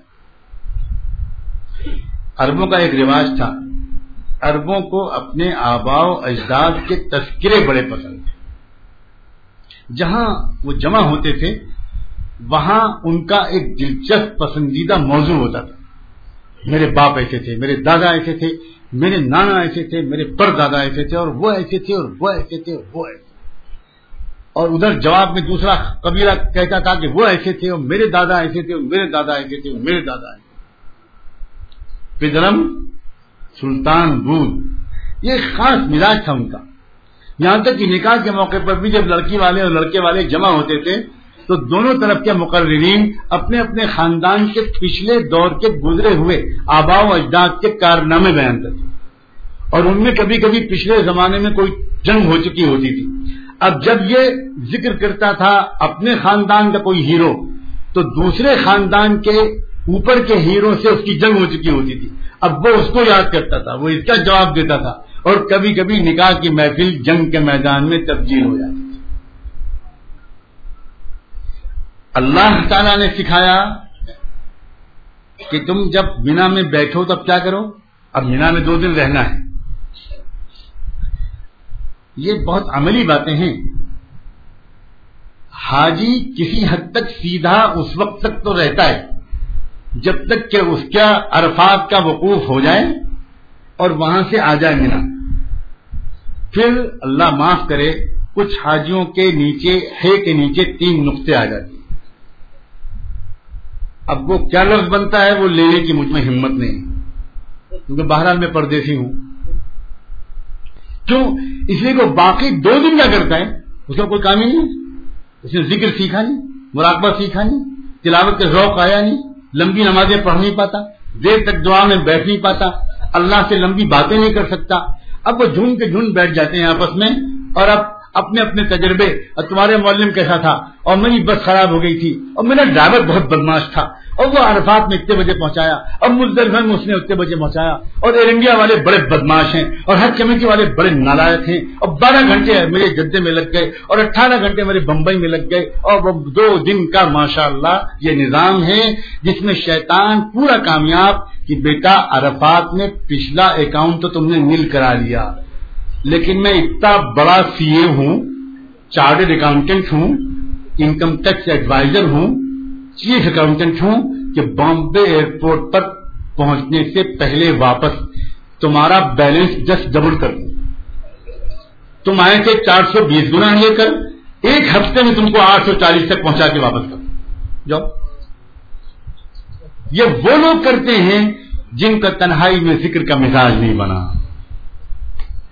جو اللہ سے مانوس نہیں وہاں ٹولیاں بیٹھ جاتی ہیں باتیں کرنے کی۔ اور ان باتوں میں غیبتیں، پتہ نہیں، اور کوئی پوچھتا ہے کہ ہاں بھائی شاپنگ ابھی تک تو کی نہیں، اب جائیں گے بن داؤد ارے میرے منہ سے زبان سے لفظ نکل گیا۔ آپ میں سے جن حاجیوں کو دکان کے پتہ نہیں ہوگا، وہ کم بخت کہیں گے کہ مولانا نے تو خود بتایا۔ پتہ نہیں بن داؤد سے کچھ پرسنٹیج ملتا ہے کیا؟ مولانا کو اب جائیں گے بندا اٹیچی لیں گے بنڈے لیں گے ہاتھ لیں گے، کپڑے لیں گے، اور احمد اتنے ہیں کہ وہی کپڑا لے کر آئیں گے جس کے اوپر یہاں دیکھا دیکھیں گے میڈ ان انڈیا اتنے احمد ہیں۔ ہندوستان کا بنا ہوا کپڑا وہ گھوم کر وہاں سے واپس کرا کے لے آئیں گے اور کئی گنا قیمت میں لے کر آئیں گے اور اپنی بیوقوف بیٹیوں اور بہوؤں کو تحفے کے طور پر۔ دیں گے اس لیے کہ ان کو حج کی تیاری کر کے لی گئے تھے۔ دل کو اللہ کی محبت اور یاد سے بھر کر نہیں گئے۔ یہ جو بار بار قرآن کہہ رہا ہے، ذکر کرو، پھر ذکر کرو، عرفات میں جانے سے پہلے ذکر کرو، آنے کے بعد ذکر کرو، مزدلفہ میں ذکر کرو، پھر واپس آئے، مینا میں اب کیا کرو، پھر ذکر کرو۔ یہ کیوں کہہ رہے ہیں اللہ تعالیٰ؟ اس لیے کہ حج کی پوری روح دراصل اللہ کی یاد ہے۔ اب ایک بات پھر دوہراتا ہوں جو میں کہہ چکا تھا ابھی، بیت اللہ کی تجلیات، بیت اللہ کے انوار اور اس سے ہر دم پھوٹنے والی برکت اور ہدایت کی شعاؤں سے اپنے سینے اور دل کو منور اور روشن کرنے والے وہ لوگ ہوتے ہیں جو پہلے دور رہ کر نمازوں کے ذریعے بیت اللہ سے استفادے کی مشق کر لیتے ہیں اور جب وہ دور رہ کر بیت اللہ کی شعائیں اپنے سینے میں جذب کرتے ہیں، تو جب قریب پہنچتے ہیں، تو کسی اور طرف ان کا دھیان جاتا ہی نہیں۔ نہ کسی بازار، نہ کوئی شکوے، شکایت، نہ کوئی چرچا۔ وہ آئے ہیں بیت اللہ کے پاس، انہیں کسی اور چیز سے کیا واسطہ ہے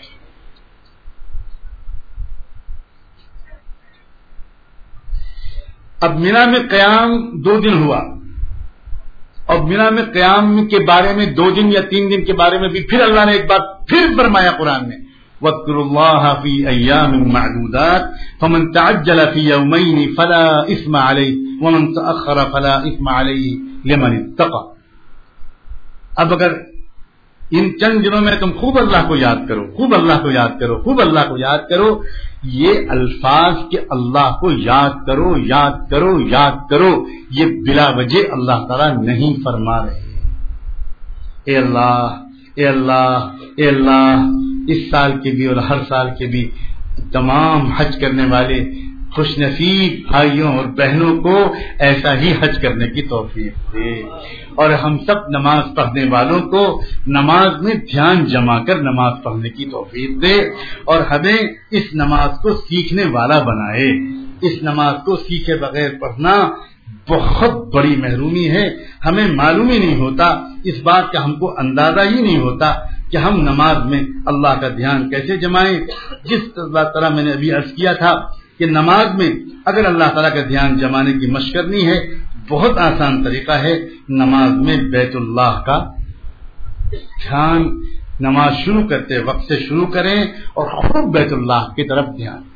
خوب جمائیں بیت اللہ کی طرف اس دھیان کو، اس کی تصویر کو آنکھوں کے سامنے لائیں، اس نقشے کو آنکھوں کے سامنے لائیں اور پھر اس دیدار میں کھو جائیں اور پھر اس کے بعد رب البہ کی یاد شروع کریں، جس کا نام ہے نماز جو بندہ اس طرح کی نماز پڑھتا ہے، اس کو اللہ تبارک و تعالیٰ اپنے وقت مقرر پر مغرور حج بھی نصیب فرماتے ہیں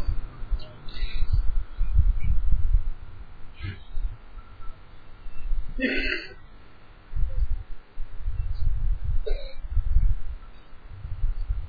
حج کے سفر کا دوسرا مرحلہ ہوتا ہے۔ دربار نبوت میں حاضری کا۔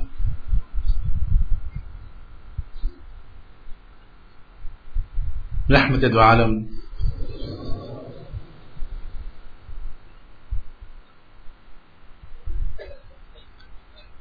محمد مصطفیٰ احمد مشتبہ۔ صلی اللہ علیہ وآلہ وسلم کی مسجد اور ان کے در دولت پر حاضری اور ان کی مجلس میں حاضری، ان کی زیارت و ملاقات اور ان سے کچھ عرض و معروض کا موقع۔ جس کے لیے یہ خوش نصیب حج کرنے والا اللہ کا بندہ یا بندی یہ مدینہ منورہ جاتا ہے۔ ابھی عرض کیا گیا تھا کہ اس پوری کائنات کی جڑ بنیاد، اس کا مرکزی نقطہ بیت اللہ ہے۔ یاد ہوگی وہ مضمون تو یاد ہوگا نا؟ کہ بیت اللہ کے نیچے کی وہ زمین دراصل وہ وہ اخوا ہے جس اخوے سے یہ پوری دنیا پھیلائی گئی ہے۔ تو ہم جب بیت اللہ کی طرف جاتے ہیں تو یوں سمجھیے کہ ہم اپنی اصل کی طرف جاتے ہیں۔ ایک انسان جب برسوں پردیش میں رہ کر اپنے وطن واپس جاتا ہے، تو وطن کی گلیوں میں پہنچتے ہی اس کی روح وجد میں آ جاتی ہے۔ اس کو بہت کچھ یاد آتا ہے، یہاں میں کھیلا کرتا تھا، یہاں میری خالہ کا گھر تھا، یہاں میں پڑھا کرتا تھا، یہاں میری نانی ننیحال تھا۔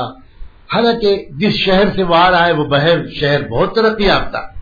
اور جس گاؤں میں وہ بچپن میں پلا بڑھا تھا، وہ بہت بیکورڈ لیکن آدمی دنیا میں کہیں بھی چلا جائے، اس کو اپنے وطن کی گلیوں سے زیادہ عزیز اور کوئی جگہ نہیں ہوتی۔ یہ ایک فطری بات ہے۔ اس لیے کہ انسان جس زمین کی مٹی سے پیدا ہوا ہے، اس زمین کی مٹی سے اس کے وجود کا تعلق ہے۔ اور یہ جسمانی تعلق، جسم بنا ہے اس زمین کی مٹی سے۔ میری بات غور سے سنیے گا۔ اب جس زمین کی مٹی سے میری زمین خود بنی، تو میرے وطن کا بھی وطن کیا ہوا؟ میرے وطن کی بھی جڑ بنیاد کیا ہوئی؟ بیت اللہ کے نیچے کی زمین۔ اس لیے جس انسان کا روحانی تعلق بیت اللہ کے شعور کے ساتھ قائم ہوتا ہے، وہ جب بیت اللہ کی طرف جاتا ہے تو رب کعبہ کی قسم وہ کبھی یہ نہیں کہتا کہ میں اپنے وطن سے پردیش میں آیا ہوں۔ اس کو ایسا لگتا ہے کہ میں اب تک پردیش میں آیا تھا۔ اب میں اپنے اصلی وطن میں پہنچا ساری تکان دور ہو جاتی ہے۔ سارا غم دور ہو جاتا ہے اور یہ تقریباً ہر جانے والے کو محسوس ہوتا ہے۔ میں اپنے وطن میں آ گیا ایک کشش ہوتی ہے۔ اب یہ تو ہوئی مٹی کی بات۔ زمین کی بات، وطن کی بات جڑ کی بات، مرکزی نقطے کی بات اور ام القرا کی بات۔ مکے کو اللہ تعالیٰ نے کیا قرار دیا؟ ام القرا ساری دنیا کی تمام بستیوں کی ماں۔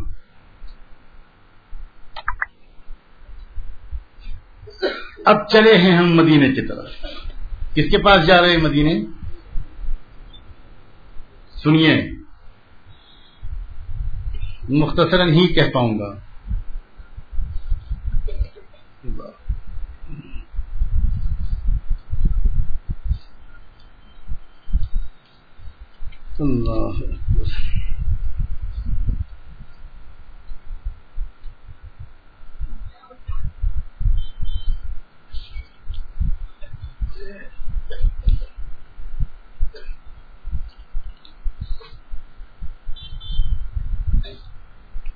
قرآن مجید میں ایک آیت ہے۔ النبی اولا بالمؤمنین من انفسهم وازواجه امهاتهم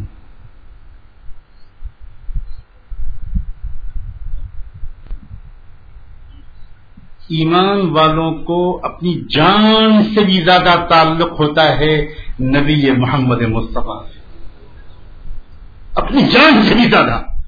اللہ ابھی تک تو ہم اپنے آپ کو ایسے ایمان والوں میں شامل نہیں کر پائے۔ لیکن آپ سے آج ہاتھ جوڑ کے درخواست ہے، اللہ، ہم کو ایسے ایمان والوں میں جلدی بنا دیجیے کب تک سنتے رہیں گے؟ دوسرے ایسے ایمان والوں کا تذکرہ۔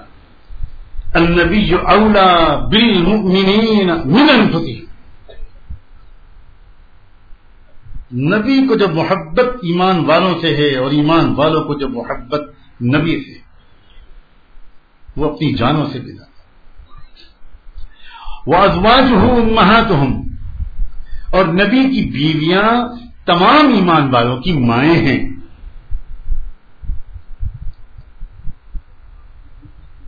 تفسیر کی کچھ کتابیں ہیں، جن کا نام لیتا ہوں میں۔ مدارک التنظیر المعالم۔ اور البیضاوی۔ یہ کتابیں وہ لے رہا ہوں نام جن کو عام طور پر یہاں آسانی سے علماء تلاش کر کے تحقیق کر سکتے ہیں۔ ورنہ تفسیر کی عام طور پر معتبر اور متداول اکثر کتابوں میں ایک عجیب و غریب روایت ہے۔ اور وہ روایت یہ ہے کہ اس آیت کی ایک قرت اور تھی۔ جو عام طور پر متداول نسخوں میں نہیں ہے، لیکن وہ قرآت ثابت ہے۔ اور وہ قرآت ہے، النبی اولا بالمؤمنین من انفسهم وهو اب لهم وازواجه امهاتهم درمیان میں ایک اضافہ ہے ان دونوں آیتوں کے بیچ میں، اور وہ یہ ہے کہ جانتے ہو خود میرے محبوب محمد کا رشتہ ایمان والوں سے کیا ہے؟ میرا نبی محبوب محمد احمد، یہ دراصل تمام ایمان والوں کا روحانی باپ۔ اکبر۔ اے مدینے جانے والو، اللہ تم خوش نصیبوں پر سلام بھیجے اور تم کو اس نیت کے شعور کی توفیق دے کہ ہم مجرم، نافرمان بیٹے اپنے روحانی باپ سے معافی مانگنے چاہ رہے ہیں۔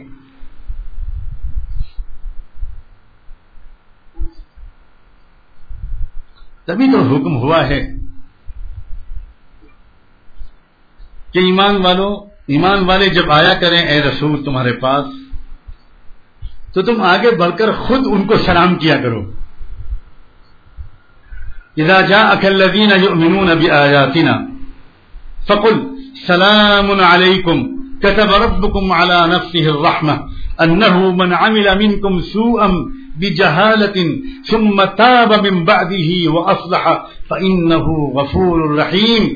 سورہ نساء کی اس آیت کے بعد کا ترجمہ یہ ہے کہ اے نبی، جب تمہارے پاس میری آیتوں پر یقین رکھنے والے اہل ایمان آیا کریں، تو اے نبی تم پڑھ کر کہا کرو کہ سلام علیکم، تم سب کو سلام ہو اور آنے والے اور ایمان والے بندوں اور بندیوں کو میری طرف سے یہ پیغام دیا کرو۔ کتب ربکم علی نفسه الرحمہ، تمہارے رب نے اپنے اوپر تمہارے لیے رحمت کو لازم کر لیا ہے۔ من عمل منکم سوءا بجہالت۔ تم تو بہت شرمندہ شرمندہ نظر آ رہے ہو۔ روز اثر کے سامنے کھڑے ہو کر آنکھ اٹھا کر بھی نہیں دیکھ پا رہے ہو۔ آنکھوں سے آنکھوں کے سیلاب جاری ہے۔ اے نبی کہہ دیو کہہ دو ان سے نانے والوں سے کہو من عامل منکم سوءا بجہالت تم میں سے جس جس نے نادانی میں جتنے بھی گناہ کر لیے مگر اس کے بعد توبہ بھی تو کر لی، اور اپنی اصلاح بھی تو کرا لی، اس لیے اے نبی، ان آنے والے مومن بندوں بندیوں کو یہ خوشخبری ضرور سنا دینا کہ میں غفور الرحیم ہوں۔ مفسرین نے لکھا ہے کہ زندگی میں، اس جسمانی زندگی میں، اس مادی زندگی میں، اس دنیاوی زندگی میں، جب ایمان والے حضور پاک صلی اللہ علیہ وآلہ وسلم کے پاس آتے تھے، یہ حکم صرف اسی وقت تک کے لیے محدود نہیں ہے، بلکہ اس دنیا سے جانے کے بعد جو اخروی حیات اللہ کے رسول صلی اللہ علیہ وآلہ وسلم کو اور تمام انبیاء اور اولیاء کو نصیب ہے، شہداء کو نصیب ہے، جس کی تفصیلات ہم نہیں جانتے، لیکن اتنی بات یقیناً جانتے ہیں کہ انبیاء علیہ السلام اور خصوصاً سعید الانبیاء علیہ السلاط والسلام کو ایک خاص طریقہ کی حیات وہاں حاصل ہے۔ تو ہم امید کرتے ہیں اللہ کی رحمت سے کہ جتنی ضرورت ان صحابہ کو تھی، حضور کی طرف سے سلام سننے کی اور رحمت بھرے پیام کے سننے کی، اس سے بہت زیادہ ہم پندرہویں صدی کے گنہگار مجرم امتیوں کو ہے۔ میرے اللہ، اگر اس زمانے کے لوگوں کو آپ نے حضور کی زبان سے یہ سلام کہلوایا تھا اور یہ خوشخبری سنوائی تھی، تو آپ کی رحمت کا واسطہ ہم ان سے زیادہ مستحد ہیں یا محتاج ہیں، ہم ان سے زیادہ فقیر ہیں۔ وہ تو بڑے اونچے درجے کے لوگ تھے۔ اس زمانے کے صحابہ تو انبیاء کے بعد سب سے اونچا مقام ان کا تھا۔ اگر ان کے لیے بھی آپ کے رسول کو یہ حکم تھا، رسول، ان کے سلام کا انتظار مت کرنا، تم پہل کرنا سلام میں، اور ان کی شرمندگی کو دیکھ کر تم پہلے ہی کہہ دینا، مطمئن رہو، اللہ نے تمہیں معاف کر دیا۔ تو اللہ، کہ ہم آپ سے آج درخواست کر سکتے ہیں کہ اس زمانے کے جو لوگ مدینہ مربع میں ہم جیسے مجرم حاضر ہوں، تو ہماری طرف بھی تو اپنے محبوب کا انتفاق کرا دیجیے گا۔ ہمارے لیے بھی تو ان کی زبان سے ایک مرتبہ سلامتی کی دعا کروا دیجیے گا۔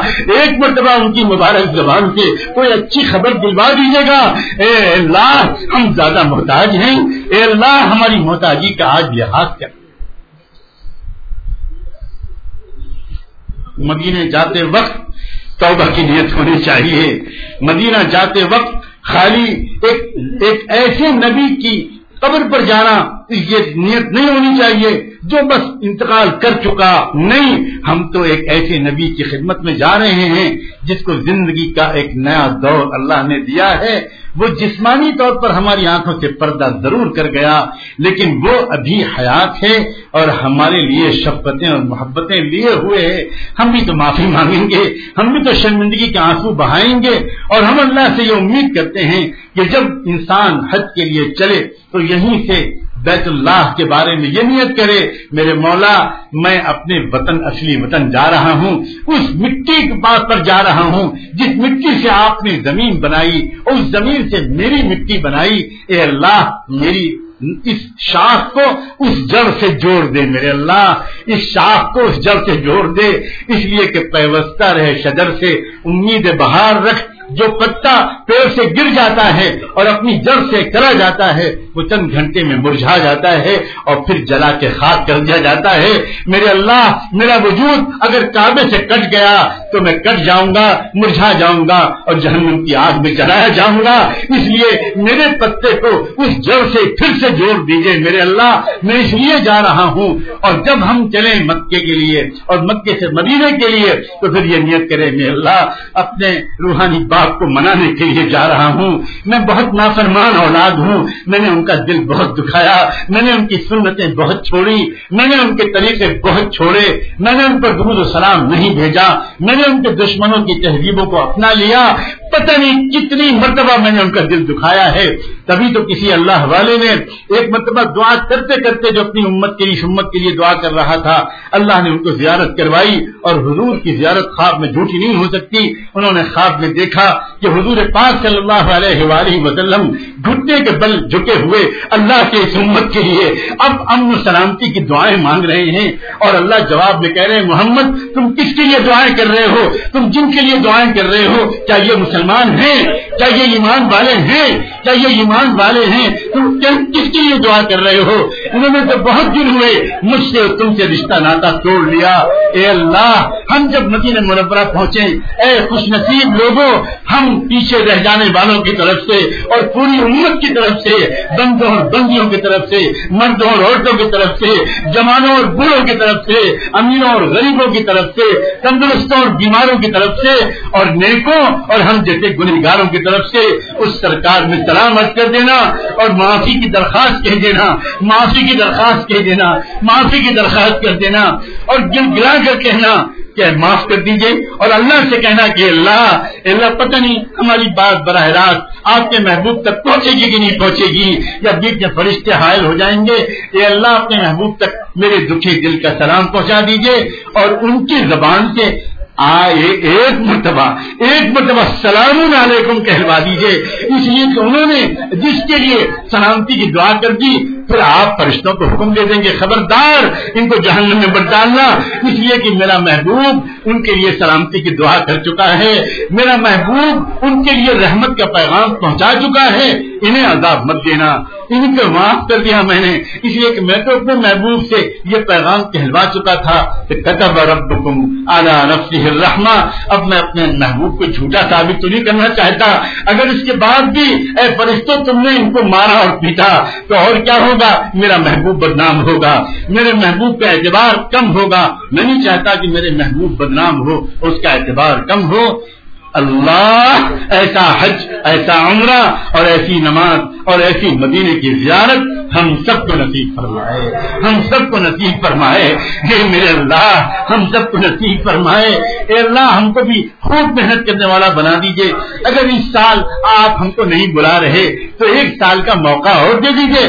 اس بیچ میں نماز کو کے ذریعے سے ہم بیت اللہ سے کنیکشن جوڑ لیں۔ ذکر کے ذریعے سے روحانیت کو زندہ کر لیں اور اپنے وجود سے، اس وجود، مرکز وجود سے اپنے اس وجود کو وابستہ کر لیں تاکہ جب اگلا سال آئے اور حج کا موقع آئے تو ہم ایک روشن دل کے ساتھ، ایک زندہ دل کے ساتھ بیت اللہ کی تجلیات کو بہتر اپنے اندر جذب کرنے کی استعداد کے ساتھ وہاں پر لبیک لبیک پڑھتے ہوئے اور درود السلام پڑھتے ہوئے دیوان آباد حاضر ہوں۔ اللہ تبارک و تعالی حج اور عمرے کی حقیقت بھی نصیب فرمائے، نماز کی حقیقت بھی نصیب فرمائے اور بیت اللہ کی تجلیات اور بیت اللہ کے مقام، اس کی عظمت، اس کی حقیقت، اس کی اصلیت، اس کی روحانیت کو سمجھنے کی توفیق عطا فرمائے۔ ہمارے اس نقش بندی مجددی سلسلے میں آگے چل کر ایک مراقبہ کرایا جاتا ہے۔ مراقب حقیقت کعبہ۔ جب صالح مراقب حقیقت کعبہ کرتا ہے تو اس کے دل کی کیا کیفیت ہوتی ہے؟ یہ تو کوئی صاحب نسبت ہی بتا سکتا ہے۔ اس عاجز کا مقام نہیں کہ وہ اس کیفیت کی ذرا بھی ترجمانی کر سکے۔ تب حقائق کھلتے ہیں، پردے اٹھتے ہیں اور انسان کو تھوڑا سا علم ملتا ہے اور تب پتہ چلتا ہے کہ اس کائنات کو اللہ نے کن سربستہ رازوں کے ساتھ پیدا کیا ہے اور تب پتہ چلتا ہے کہ اللہ تبارک و تعالیٰ نے کتنا بڑا احسان اس کائنات میں قرآن کو اتار کر اور سیدنا محمد رسول اللہ صلی اللہ علیہ وآلہ وسلم کو بھیج کر کیا ہے۔ اس لیے کہ اگر قرآن نہ ہوتا، اگر صاحب قرآن محمد الرسول اللہ صلی اللہ علیہ وآلہ وسلم نہ ہوتے، تو ہم کو دال اور دلیا کا بہت معلوم ہوتا، لیکن یہ پیارے پیارے روحانی راز ہم نہیں جان سکتے تھے۔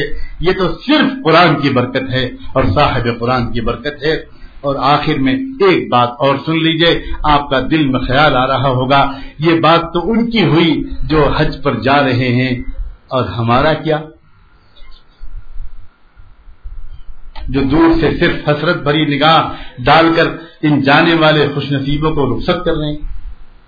اللہ بڑا مہربان ہے، بڑا کریم ہے اللہ، بڑا کریم۔ جانے والوں کا بھی رب ہے اور نہ جا پانے والے غمگین اور حسرت زدہ ایمان والوں اور ایمان والیوں کا بھی تو وہی رب اس نے بڑی آسان شکلیں دی۔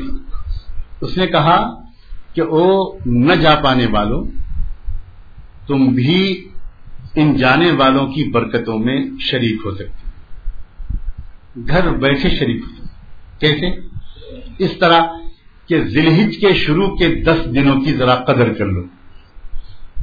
ذلحجے کے شروع کے جو دس دن ہیں، ان کے بارے میں اللہ کے رسول صلی اللہ علیہ وآلہ وسلم نے یہاں تک فرمایا کہ ان دس دنوں دس راتوں میں نیک اعمال اللہ کو جتنے پسند ہیں، اتنے سال میں کسی اور دن کے نیک اور اعمال اتنے پسند نہیں۔ پتا چلا کہ اگر کوئی شخص نہیں جا سکا تو اس کا دل نہ ٹوٹے۔ وہ ان دس دنوں میں خوب نفلیں پڑھے، تلاوت کرے ذرا ذکر بڑھا دے، ذرا مراقبہ بڑھا دے، لمبے سجدے، لمبے رکو کچھ لمبی دعا اور مناجات، ذرا تحجد کی پابندی کر لے۔ نہیں کرتے سال بھر، ان دس راتوں میں کر لیں۔ تسبیحات کی پابندی کر لیں۔ نماز اہتمام سے جماعت کے ساتھ، دھیان کے ساتھ، بیت اللہ کے طرف رخ کے صحیح کرتے ہوئے، جو دھیان جمانے کی بات ابھی عرض کی گئی، اس پر عمل کرتے ہوئے اگر کریں گے، تو ان دس دنوں کے اعمال کے اندر وہ پاور ہے کہ جو شاید سال بھر کے معاملے کو درست کر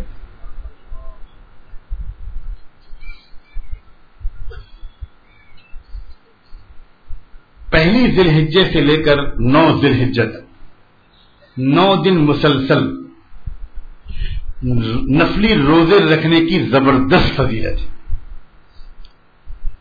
ام المؤمنین حضرت حفصہ رضی اللہ تعالی عنہ نے حدیث کی مشہور کتاب سنن نسائی میں روایت فرمایا ہے کہ اللہ کے رسول صلی اللہ علیہ وآلہ وسلم نے ذلحجے کے نو دن کے روزے زندگی میں کبھی نہیں چھوڑے۔ کیا کچھ لوگ اس مجمع میں آج اللہ کے توفیق مانتے ہوئے یہ نیت کرتے ہیں کہ ہم انشاءاللہ اللہ نو دن روزہ رکھیں گے۔ ذرا ہاتھ اٹھائیں جو لوگ سچے دل سے نیت کرتے ہیں۔ اللہ توفیق عطا اللہ سب کو توفیق عطا اللہ سب کو توفیق عطا اس شوق کو قبول فرما۔ اس جذبے کو قبول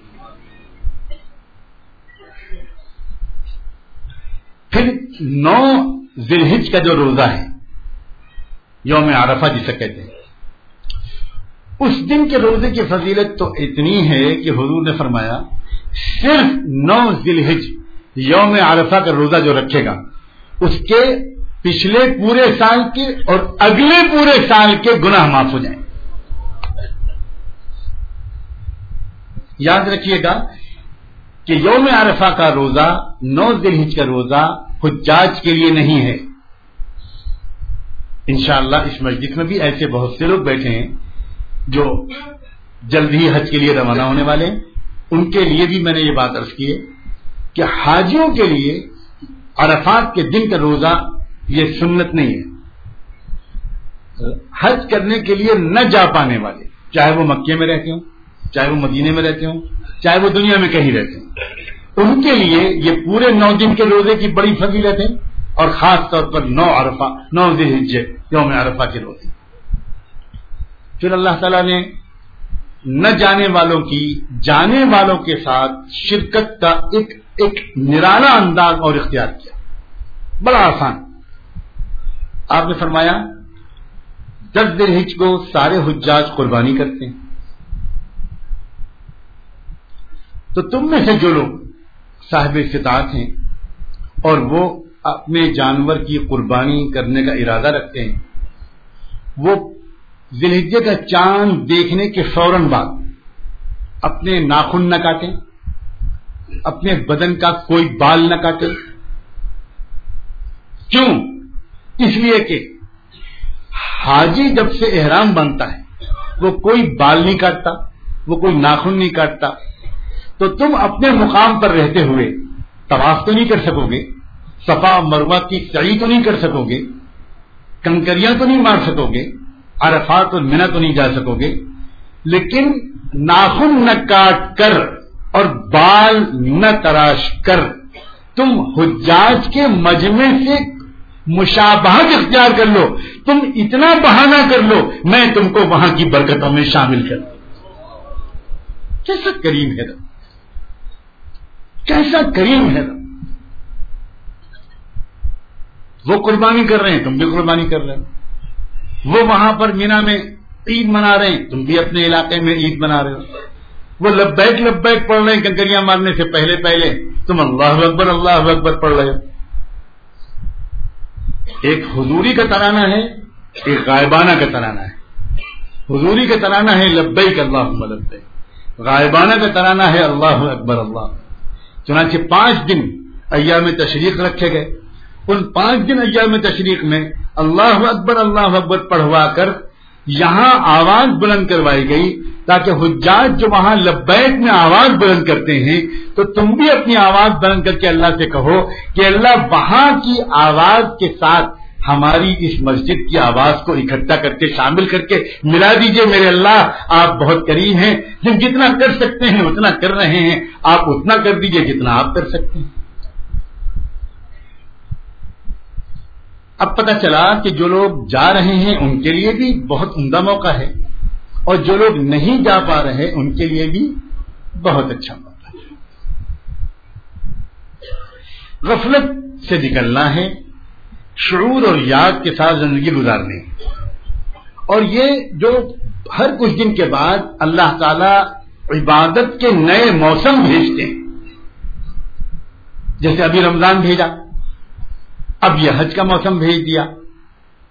یہ جو ہر کچھ دن کے بعد یاد اور عبادت کے نئے موسم اللہ بھیجتے ہیں، یہ اس لیے بھیجتے ہیں کہ اگر ایک سا زمانہ گزرتا رہا تو بندوں کی طبیعتیں اس یکسانیت کی وجہ سے کچھ اکتانے لگیں۔ گی اس لیے اللہ تعالیٰ تھوڑا چینج لاتے ہیں، تھوڑا ذائقہ بدلتے ہیں۔ کیونکہ انسان کی فطرت میں ہے کہ ہر کچھ دن کے بعد اگر ایک نیا ماحول بن جائے تو ایک نیا جوش، ایک نیا ارادہ اس کے اندر پیدا ہو جاتا ہے۔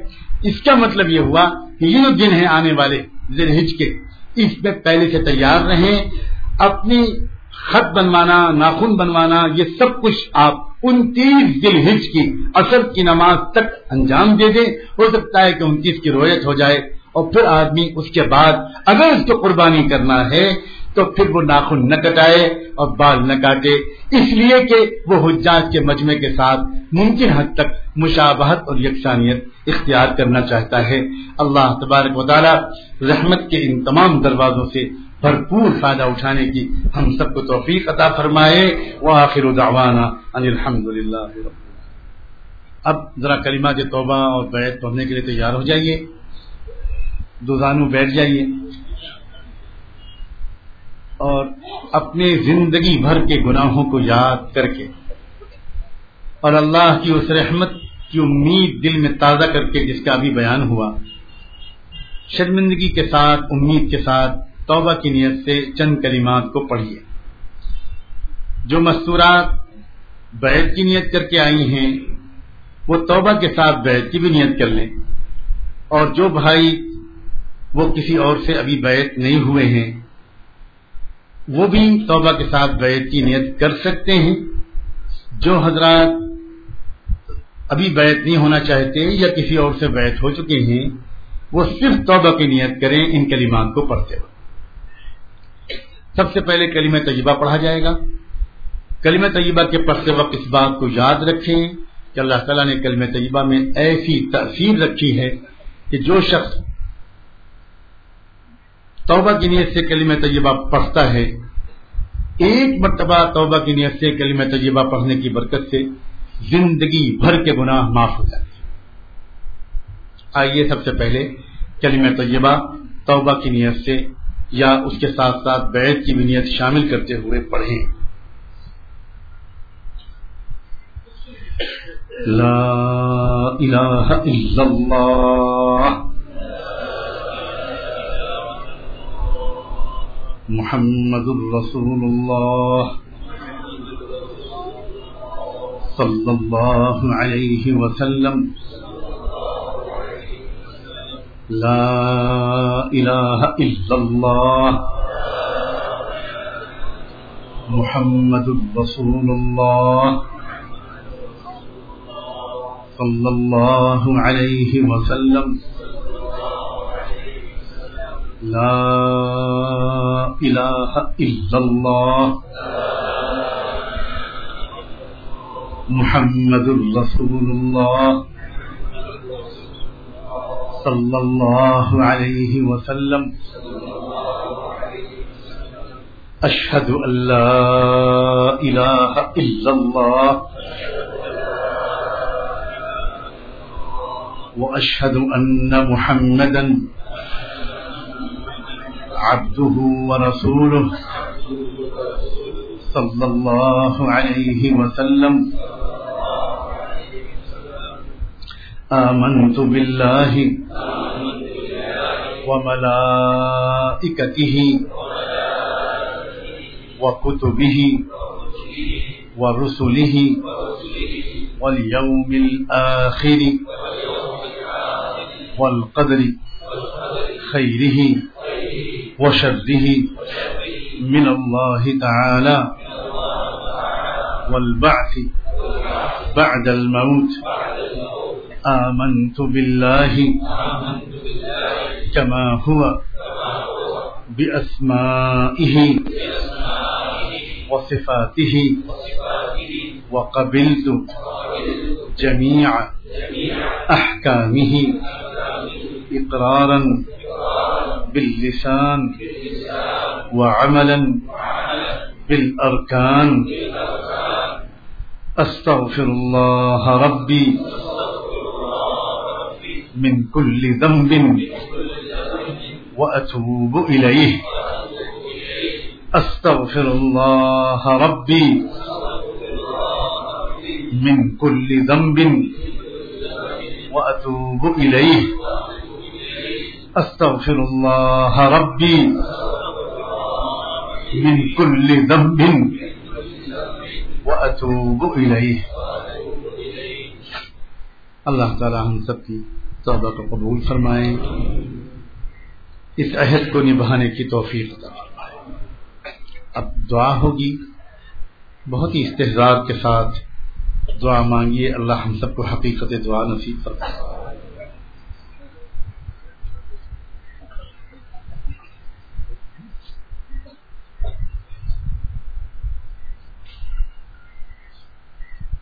ذرا دعا سے پہلے ایک چند منٹ کے لیے ذرا سا مراقبہ کر لیجیے اس کی مشق کر لیجیے مشق کو تازہ کر لیجیے گردن کو جھکا لیجیے آنکھوں کو بند کر لیجیے اپنے من کی دنیا میں جھانک کر دیکھیے۔ انسان جب اپنے من کی دنیا میں جھانکتا ہے تو اس کو اپنی حقیقی تصویر نظر آتی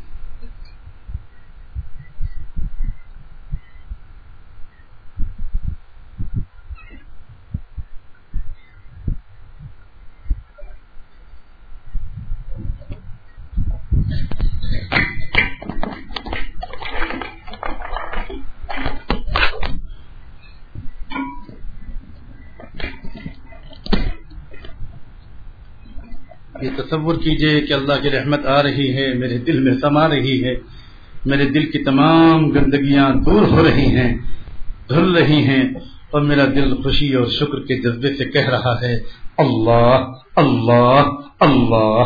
اپنے دل کی دھڑکنوں میں اللہ کا نام سننے کی کوشش کی۔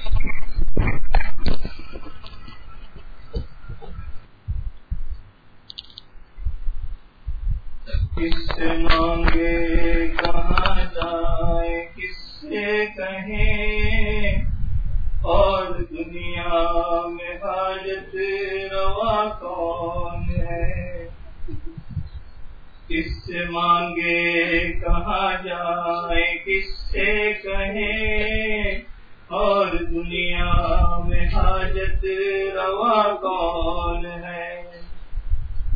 سب کو داتا ہے تو، سب کو دیتا ہے تو، سب کا داتا ہے تو، سب کو دیتا ہے تو، تیرے بندوں کا تیرے سوا کون ہے؟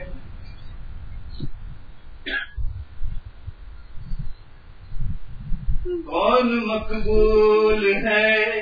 کون مرزول ہے؟ کون مقبول ہے؟ کون مرزول ہے؟ کون مقبول ہے؟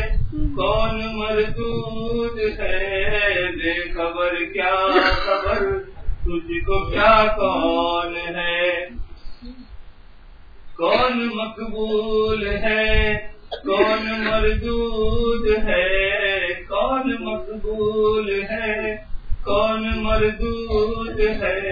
بے خبر کیا خبر؟ تجھ کو کیا کون ہے؟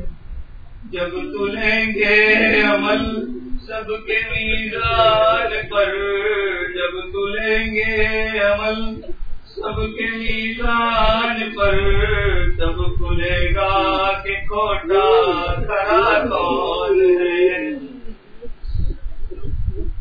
جب کھلیں گے عمل سب کے میزان پر، جب تلیں گے عمل سب کے میزان پر، سب کھلے گا کہ کوٹا کھڑا کون ہے؟ کون سنتا ہے فریاد مظلوم کی؟ کون سنتا ہے فریاد مظلوم کی؟ جس کے ہاتھوں میں گونجی ہے مخصوم کی؟ رشت پر جس کے پلتے ہیں شاہ گدا رشت پر جس کے پلتے ہیں شاہ گدا تجھ عہد کے سوا دوسرا کون ہے؟ میرا مالک میری سن رہا ہے خدا میرا مالک میری سن رہا ہے خدا جانتا ہے وہ خاموشیوں کی زبان۔ کس سے مانگے، کہاں جائے کس سے کہیں؟ اور دنیا میں حاجت روا کون ہے؟ سب کا داتا ہے تو، سب کو دیتا ہے تو، سب کا داتا ہے تو، سب کو دیتا ہے تو، تیرے بندوں کا تیرے سوا کون ہے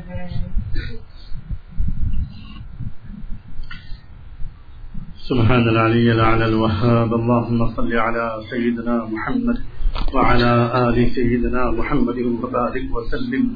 اللهم صل على سيدنا محمد وعلى آل سيدنا محمد وبارك وسلم. اللهم صل على سيدنا محمد وعلى آل سيدنا محمد وبارك وسلم. ربنا ربنا ربنا ظلمنا أنفسنا وإن لم تغفر لنا وترحمنا لنكونن من الخاسرين. اے اللہ ہم آپ کے بندے آپ کے بندیاں آپ کے حضور میں حاضر ہیں اے اللہ ظاہر میں تو ہم آپ کے بندے ہیں حقیقت میں ہم بہت گندے ہیں معاف فرما دیجیے میرے اللہ معاف فرما دیجیے معاف فرما دیجیے معاف فرما دیجیے معاف فرما دیجیے معاف فرما دیجیے اے اللہ معاف فرما دیجیے اے اللہ معاف فرما دیجیے اے اللہ معاف فرما دیجیے اے اللہ معاف فرما دیجیے اے اللہ آج معاف فرما دیجیے اے اللہ آج سن لیجیے آج راضی ہو جائیے، آج مان جائیے۔ اے اللہ اے اللہ اے اللہ، آپ نے اس دنیا میں کیسے کیسے راز بتا دیے؟ کیا کیا پوشیدہ اسرار آپ نے نبی امی محمد مصطفیٰ صلی اللہ علیہ وآلہ وسلم کے ذریعے سے اور اپنی پاک کتاب پرانے مجید کے ذریعے سے کھول دیے۔ مگر ہم بالکل جاہل رہ گئے۔ ہمیں خبر ہی نہیں کہ آپ نے اپنی کتاب میں کیا کیا بتا دیا۔ آپ کے محبوب نے کیا کیا بتا دیا۔ اے اللہ، ہم بالکل جاہل رہ گئے۔ کمار رہ گئے۔ بے خبر رہ گئے۔ ان پڑھ رہ گئے۔ ہم دنیا میں الٹی سیدھی چیزیں پڑھتے رہے۔ نہیں پڑھی تو آپ کی کتاب نہیں پڑھی۔ اللہ نہیں پڑھا تو آپ کے محبوب صلی اللہ علیہ وآلہ وسلم کا صحیح رہبری نہیں پڑھا۔ اے اللہ اے اللہ، آج ہماری جہالت کو دور کرنے کا فیصلہ فرما دیجیے اے اللہ اے اللہ اے اللہ، ہم بڑی امیدوں کے ساتھ آئے ہیں۔ اور ذرا نظر تو ڈالیے میرے مولا، ایک محبت بھری نگاہ ڈال دیجیے اے اللہ کوئی تو ہوگا جو اس مجمے میں آپ کو پسند آ رہا ہوگا، اس کا دور سے آنا آپ کو اچھا لگا ہوگا، امیدوں کے ساتھ آیا ہوگا، روتا ہوا آیا ہوگا، کمزوری کے ساتھ آیا ہوگا، بیماری کے ساتھ آیا ہوگا، گھر میں کسی بیمار کو چھوڑ کر آیا ہوگا۔ اے میرے اللہ، اے اللہ، اگر کسی کی بھی آمین آپ کو پسند ہو، اے اللہ، اسی کی آمین کے تو فیل آج ہم سب کی دعاؤں کو قبول فرما لیجیے اے اللہ اے اللہ، ہمیں ایمان کی حقیقت دے دیجیے اے اللہ، ہمیں نماز کی حقیقت دے دیجیے اللہ، دھیان والی نماز پڑھنے والا بنا دیجیے اللہ، بیت اللہ سے ہمارے تینوں کو جوڑ دیجیے اللہ اللہ، یہ اندھے پن اور بے خبری کی زندگی کب تک گزرے گی؟ کچھ پتہ ہی نہیں ہمارا، ہمیں کچھ خبر ہی نہیں۔ جیسے کوئی شہید کئی بوتل شراب پی چکا ہو اور نشے میں دھوپ نالیوں میں پڑا ہو، میرے اللہ، ہم شہبتوں اور غفلتوں کی نالیوں میں پڑے ہیں۔ اللہ گندے جانوروں کی طرح بس ہر وقت نر جیسے مادہ کو تلاش کرتا ہے، ویسے ہی ہم بھی اپنی شہبتوں کی تسکین چاہتے ہیں۔ اے اللہ اے اللہ، یہ حیوانی زندگی سے اب چھٹکارا دے دیجیے میرے اللہ۔ اے اللہ، ہمیں روحانی زندگی دے دیجیے ہمیں روحانی زندگی دے دیجیے ہمیں ایمانی زندگی دے دیجیے ہمیں ایمانی زندگی دے دیجیے ہمیں روحانی زندگی دے دیجیے اس کی لذت دے دیجیے اس کی مٹھاس دے دیجیے اے اللہ اے اللہ اے اللہ، نمک کی اور شکر کا مزہ تو چکھ لیا، نماز کا مزہ کب ملے گا؟ سجدے اور رکو کا مزہ کب ملے گا؟ عبادت کا مزہ کب ملے گا؟ تقوی کا مزہ کب ملے گا؟ کہ اللہ، گناہوں کی جھوٹی لذت تو لے لی، لیکن گناہ چھوڑنے کی اور گناہ سے رک جانے کی جو حقیقی لذت ہے، اب وہ عطا فرما دیجیے اب وہ عطا فرما دیجیے اب وہ عطا فرما دیجیے اے اللہ کیا ہم آپ سے یہ درخواست کر سکتے ہیں کہ اس پورے مجمے پر محبت کی ایک نگاہ ڈال لیجیے ایک نگاہ ڈال دیجیے رحم کی ایک نگاہ ڈال دیجیے ذرا دیکھیے تو اس میں بوڑھے بھی تو ہیں، نوجوان بھی تو ہیں۔ ایلا سنا ہے، جب کوئی سفید داڑھی والا آپ کے سامنے ہاتھ پھیلاتا ہے، تو خالی ہاتھ واپس کرتے ہوئے آپ کو شرم آتی ہے۔ اے اللہ اس میں وہ نوجوان بھی تو ہیں جو بڑی مشکل سے اے اللہ اپنے دامن پر گناہوں کے دھبے لگنے سے اپنے آپ کو بچانے کے لیے بہت سخت محنت کر رہے ہیں۔ اللہ ان نوجوانوں کو جو گزر رہی ہے، وہ آپ کے اللہ کیا کریں، کیسے بتائیں؟ اللہ، کیا کریں؟ دائیں طرف دیکھتے ہیں تو ننگے ننگی عورتیں بائیں دیکھتے ہیں تو اللہ بے حیا عورتیں اللہ سامنے دیکھتے ہیں تو بے شرم لڑکیاں گھر کے اندر جاتے ہیں۔ اللہ، وہاں بھی گناہ کا ماحول، باہر نکلتے ہیں، وہاں بھی گناہ کا ماحول اللہ اپنے دل کو کیسے بچائیں؟ اپنی آنکھوں کو کیسے بچائیں؟ اللہ سنا ہے جب آپ کسی کو بچا لیتے ہیں اللہ، جب آپ کسی کو بچانے پر آ جاتے ہیں، تو ساری دنیا کے شیطان مل کر اس سے گناہ نہیں کرا پاتے۔ میرے مولا، اے ہم سب کے رب، ہم سب کو بچا لیجیے نا۔ بچا لیجیے میرے اللہ، بچا لیجیے آج بچا لیجیے بچا لیجیے میرے اللہ۔ اللہ، بچا لیجیے اللہ، ہم بہت بہت کمزور ہیں۔ اللہ ہم بہت کمزور ہیں۔ ہم بہت کم ہمت ہیں۔ ہم بہت بے اللہ اللہ، بہت کم حوصلہ ہیں۔ اللہ، جب اسپتال میں کوئی مریض سیریس آ جاتا ہے، جس کو دل کا دورہ پڑا ہو، جو ایکسیڈنٹ کے شکار ہو، جس کا بدن کئی جگہ سے ٹوٹ گیا ہو کہ اللہ اسپتال کا پورا عملہ دو بھاگ دو بھاگ میں لگ جاتا ہے۔ کوئی گلوکوز کی بوتل لے کے دوڑتا ہے، کوئی خون کی بوتل لے کے دوڑتا ہے۔ آپریشن تھیٹر کا عملہ تیار کرتا ہے۔ ڈاکٹر دو بجے رات کو بھاگتے ہیں۔ کوئی خون دیتا ہے، کوئی اپنا گردہ دیتا ہے۔ بچا لو میرے ابا کو، بچا لو میرے پاپا کو، بچا لو میری بیوی کو، بچا لو میرے شوہر کو۔ اے میرے اللہ، آج اللہ شہر سے دور اس اسپتال میں ہم سب بہت سیریس مریض آئے ہیں۔ ہم بہت سیریس مریض آئے ہیں۔ اللہ، ہم سب بہت سیریس مریض ہیں۔ اللہ، ہمارا تقوی زخمی ہو گیا۔ اللہ، ہمارا دل گندا ہو گیا۔ اللہ، ہمیں روحانی کینسر ہو گیا۔ ہمیں روحانی ٹی بی ہو گئی۔ اللہ اللہ، آپ اپنے فرشتوں کو اس اسپتال کے عملے کو ذرا حکم تو دیجیے سب کام چھوڑو۔ ان مریضوں کو بچاؤ، ان مریضوں کو بچاؤ۔ ان مریضوں کے دل میں ایمان کے چراغ روشن کر دو۔ ان کے اندر کپڑے کا خون چڑھا دو۔ ان کے اندر اللہ اگر آپ کے فرشتوں نے مدد کر دی، اگر آپ کے فرشتوں کو ہماری حفاظت میں لگا دیا، کچھ ہماری مرہم پٹی ہو گئی، تب تو ہم بچ جائیں گے۔ ورنہ میرے اللہ سزائے موت کے سوا ہماری کوئی سزا نہیں۔ اور سزائے موت بھی کہاں؟ جہنم کی کوٹری میں سزائے موت۔ کہ اللہ، پھنس جائیں گے ہم۔ بہت پٹائی ہوگی بہت مار پڑے گی۔ کہ اللہ کوئی بچانے والا نہیں ہوگا۔ کہ اللہ اللہ اللہ، ہم کہاں منہ چھپائیں گے؟ اے اللہ، جب ہماری ماں ہمیں جہنم میں جلتا ہوا دیکھے گی اللہ، کیا کیا کہے گی میرے اللہ؟ ہماری ماں کہے گی، تجھ کو تو بیٹا ہم نے عالم بنایا تھا۔ یہ کیا کر کے آیا ہے؟ اللہ، پھر ہم کیا کریں گے؟ اپنے باپ سے کیسے پوچھ پائیں گے؟ اپنے استادوں سے چھپ کر کہاں جائیں گے؟ اپنے دوستوں سے کہاں چھپیں گے؟ میرے بولا آپ نے تو خود کہا ہے، بھاگ کر کہاں جاؤ گے؟ این المفر این المفر این المفر این المفر۔ اے اللہ، کوئی بھاگنے کی جگہ نہیں ہوگی، کوئی بھاگنے کی جگہ نہیں ہوگی۔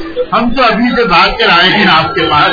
آج ہمیں آپ اپنی رحمت کے قدموں سے چمٹا لیجیے آج ہماری توبہ قبول فرما لیجیے آج ہماری توبہ قبول فرما لیجیے اللہ، جیسے آئے کہ ہم ہم ویسے واپس نہیں جانا چاہتے۔ اے اللہ، اگر دھوبی کے ہاتھ سے گندا کپڑا واپس جاتا ہے، لوگ دھوبی کے منہ پر پھینک کر مار دیتے ہیں۔ یہ کیا کیا تم نے؟ دس دفتر تو لگے ہوئے ہیں، تمہارے پاس کہے کے لیے بھیجا تھا؟ اے اللہ، اگر ہم جماعتوں میں نکل کر بھی اور خانقاہوں میں آ کر بھی ویسے کے ویسے ہی واپس چلے گئے ایلا لوگ مذاق اڑائیں گے۔ لوگ کہیں گے، یہ بیان میں گئے تھے، یہ توبہ کر کے آئے ہیں۔ ان سے تو ایک گناہ بھی نہیں چھوٹا، ان کی تو ایک سنت بھی زندہ نہیں ہوئی، ان کی تو تحجد بھی نہیں شروع ہوئی، ان کا تو ٹی وی میں نہیں چھوٹا، ان کی تو فلمیں بھی نہیں چھوٹی، ان کا تو جھوٹ بھی نہیں چھوٹا۔ کہ اللہ ہم دبے لے کر واپس نہیں جانا چاہتے آج ہمارے دلوں سے گناہوں کے سارے داغ دبوں کو مٹا دیجیے میرے اللہ۔ ہمارے دلوں کو روحوں کو دھو دیجیے غسل دے دیجیے اللہ، دور دراز کی، چھوٹی سی ویران کی جگہ پر اے اللہ، آنے والوں کی، ان قدموں کی برکت سے علم و ذکر عبادت کا اور خدمت کا، ایک دعوت کا ایک مرکز اس کو بنا دیجیے اے اللہ، اس چھوٹی سی جگہ کو قبول فرما لیجیے اس چھوٹی سی جگہ پر قبول فرما لیجیے اللہ، قبول فرما لیجیے اللہ اللہ، خیر کی سواری کو یہاں اتار دیجیے اللہ، خیر کی سواری کو یہاں اتار دیجیے اللہ، مدینے میں جب آپ کی اونٹنی گزری تھی، جب داخل ہوئی تھی، تو سارے لوگ اس اونٹنی کو اپنے یہاں بٹھانا چاہ رہے تھے۔ اور اللہ، آپ نے اس وقت یہ جواب دیا تھا، میری اونٹنی کو چھوڑ دو، اسی اللہ کا جہاں حکم ہوگا، وہاں بیٹھ جائے گی۔ اے اللہ، اپنے محبوب کی سنت کی اونٹنی کو میرے مولا اللہ یہاں بٹھا دیجیے اللہ، بٹھا دیجیے اللہ، بٹھا دیجیے ہمارے دلوں میں شریعت اور سنت کا مرکز بنا دیجیے اے اللہ، جو مانگا ہے وہ بھی عطا کر دیجیے اور جو نہیں مانگ سکے وہ بھی عطا کر دیجیے اے اللہ، فقیروں کے دروازے پر کوئی آتا ہے دوپہر کی گرمی کے وقت میں جب کوئی سدا لگاتا ہے کہ اللہ گھر میں لوگ کہتے ہیں دھوپ میں چل کر فقیر آیا ہے، بھائی اس کو تو کھلاؤ، پلاؤ، اور دیکھو خالی ہاتھ واپس نہ کرنا، ذرا اس کو ٹھنڈا شربت پلاؤ، یہ گرمی میں فقیر آیا ہے۔ اے اللہ، آپ کے یہ فقیر بندے اور بندیاں اس گرمی میں آپ کے دروازے پر آئے ہیں۔ آپ بھی کیا اپنے فرشتوں سے کہہ دیجیے، یہ گرمی میں آئے ہوئے بھکاریوں کو میں واپس نہیں کروں گا۔ ان کو خالی ہاتھ واپس نہیں کروں گا۔ ان کو تقوی کی دولت دے دوں گا۔ ان کو مغفرت کی دولت دے دوں گا۔ ان کو اپنی محبت اور معرفت کی دولت دے دوں گا۔ کہ اللہ، ہم بھکاری ہیں۔ میرے اللہ، حج کے موسم میں اللہ، دنیا بھر سے بھکاری وہاں پہنچ جاتے ہیں۔ اور حاجیوں کے راستوں پہ کھڑے ہو جاتے ہیں اور جدھر حاجی گزرتا ہے، ادھر بھیک مانگنے والے بھائی اور بہن پکار کر کہتے ہیں، صدقہ یا حاج، صدقہ یا حاج اللہ حج کے اس موسم میں ہم آپ کو پکار رہے ہیں، صدقہ یا رب الحجاج، صدقہ یا رب الحجاج۔ اللہ موسم حج کی خیرات دے دیجیے موسم حج کی خیرات دے دیجیے موسم حج کا صدقہ دے دیجیے اللہ، ابراہیم علیہ السلام اور ان کی آج کی قربانیوں کے توفیل، اس محبت کا کوئی حصہ دے دیجیے اس توقل کا کوئی حصہ دے دیجیے اس ایمان اور قربانیوں کو حصہ دے دیجیے جتنے بھائیوں نے توبہ کی ہے۔ جتنی بہنوں نے توبہ کی ہے، اے اللہ، ان سب کی توبہ کو قبول فرما۔ اور اس عاجز و گنہگار مسافر و بیمار کی توبہ کو بھی قبول فرما۔ اور اے اللہ، ہم سب کو اس عہد پر قائم رہنے کی توفیق عطا فرما۔ اے اللہ، جو مانگا ہے وہ بھی عطا فرما۔ جو نہیں مانگ سکے وہ بھی عطا فرما۔ ایک درخواست میرے مولا اور ہے۔ سارے حجاج کے حج کا قبول فرما، آسان فرما، مبرور اور مقبول حاضری نصیب فرما اور مدین منورہ کی بہت ہی بابرکت حاضری نصیب فرما اور وہاں سے امن و سلامتی کا پیغام لے کر ان کو اپنے وطنوں میں، اپنے گھروں میں واپس بھیج اور جن ملکوں، شہروں، قصبوں، گاؤں، خاندانوں، تمبوں اور گھروں، مدرسوں سے جی- یہ لوگ واپس آئیں، جہاں سے گئے وہاں اللہ امن کو سلامتی کے جڑوں کو مضبوط فرما۔ امن و سلامتی کے جڑوں کو مضبوط فرما۔ اور اللہ، ہم سب کی طرف سے رحمت عالم صلی اللہ علیہ وآلہ وسلم کی خدمت اقدس میں درود السلام بھجوا دیجیے ان پر اور ان کی آل پر، ان پر اور ان کے اہل بیت پر، صحابہ اور صحابیات پر، ازواج متحرات پر ضروریت طیبہ پر۔ اور اللہ تمام اولیاء اللہ اور بزرگان دین پر اور انہی کے نقش قدم پر جینے اور مرنے کی ہم سب کو توفیق عطا فرما۔ و صلی اللہ تعالی علی خیر خلقہ سیدنا محمد وعلى آلہ وصحبہ اجمعین۔ برحمتک یا ارحم الراحمین۔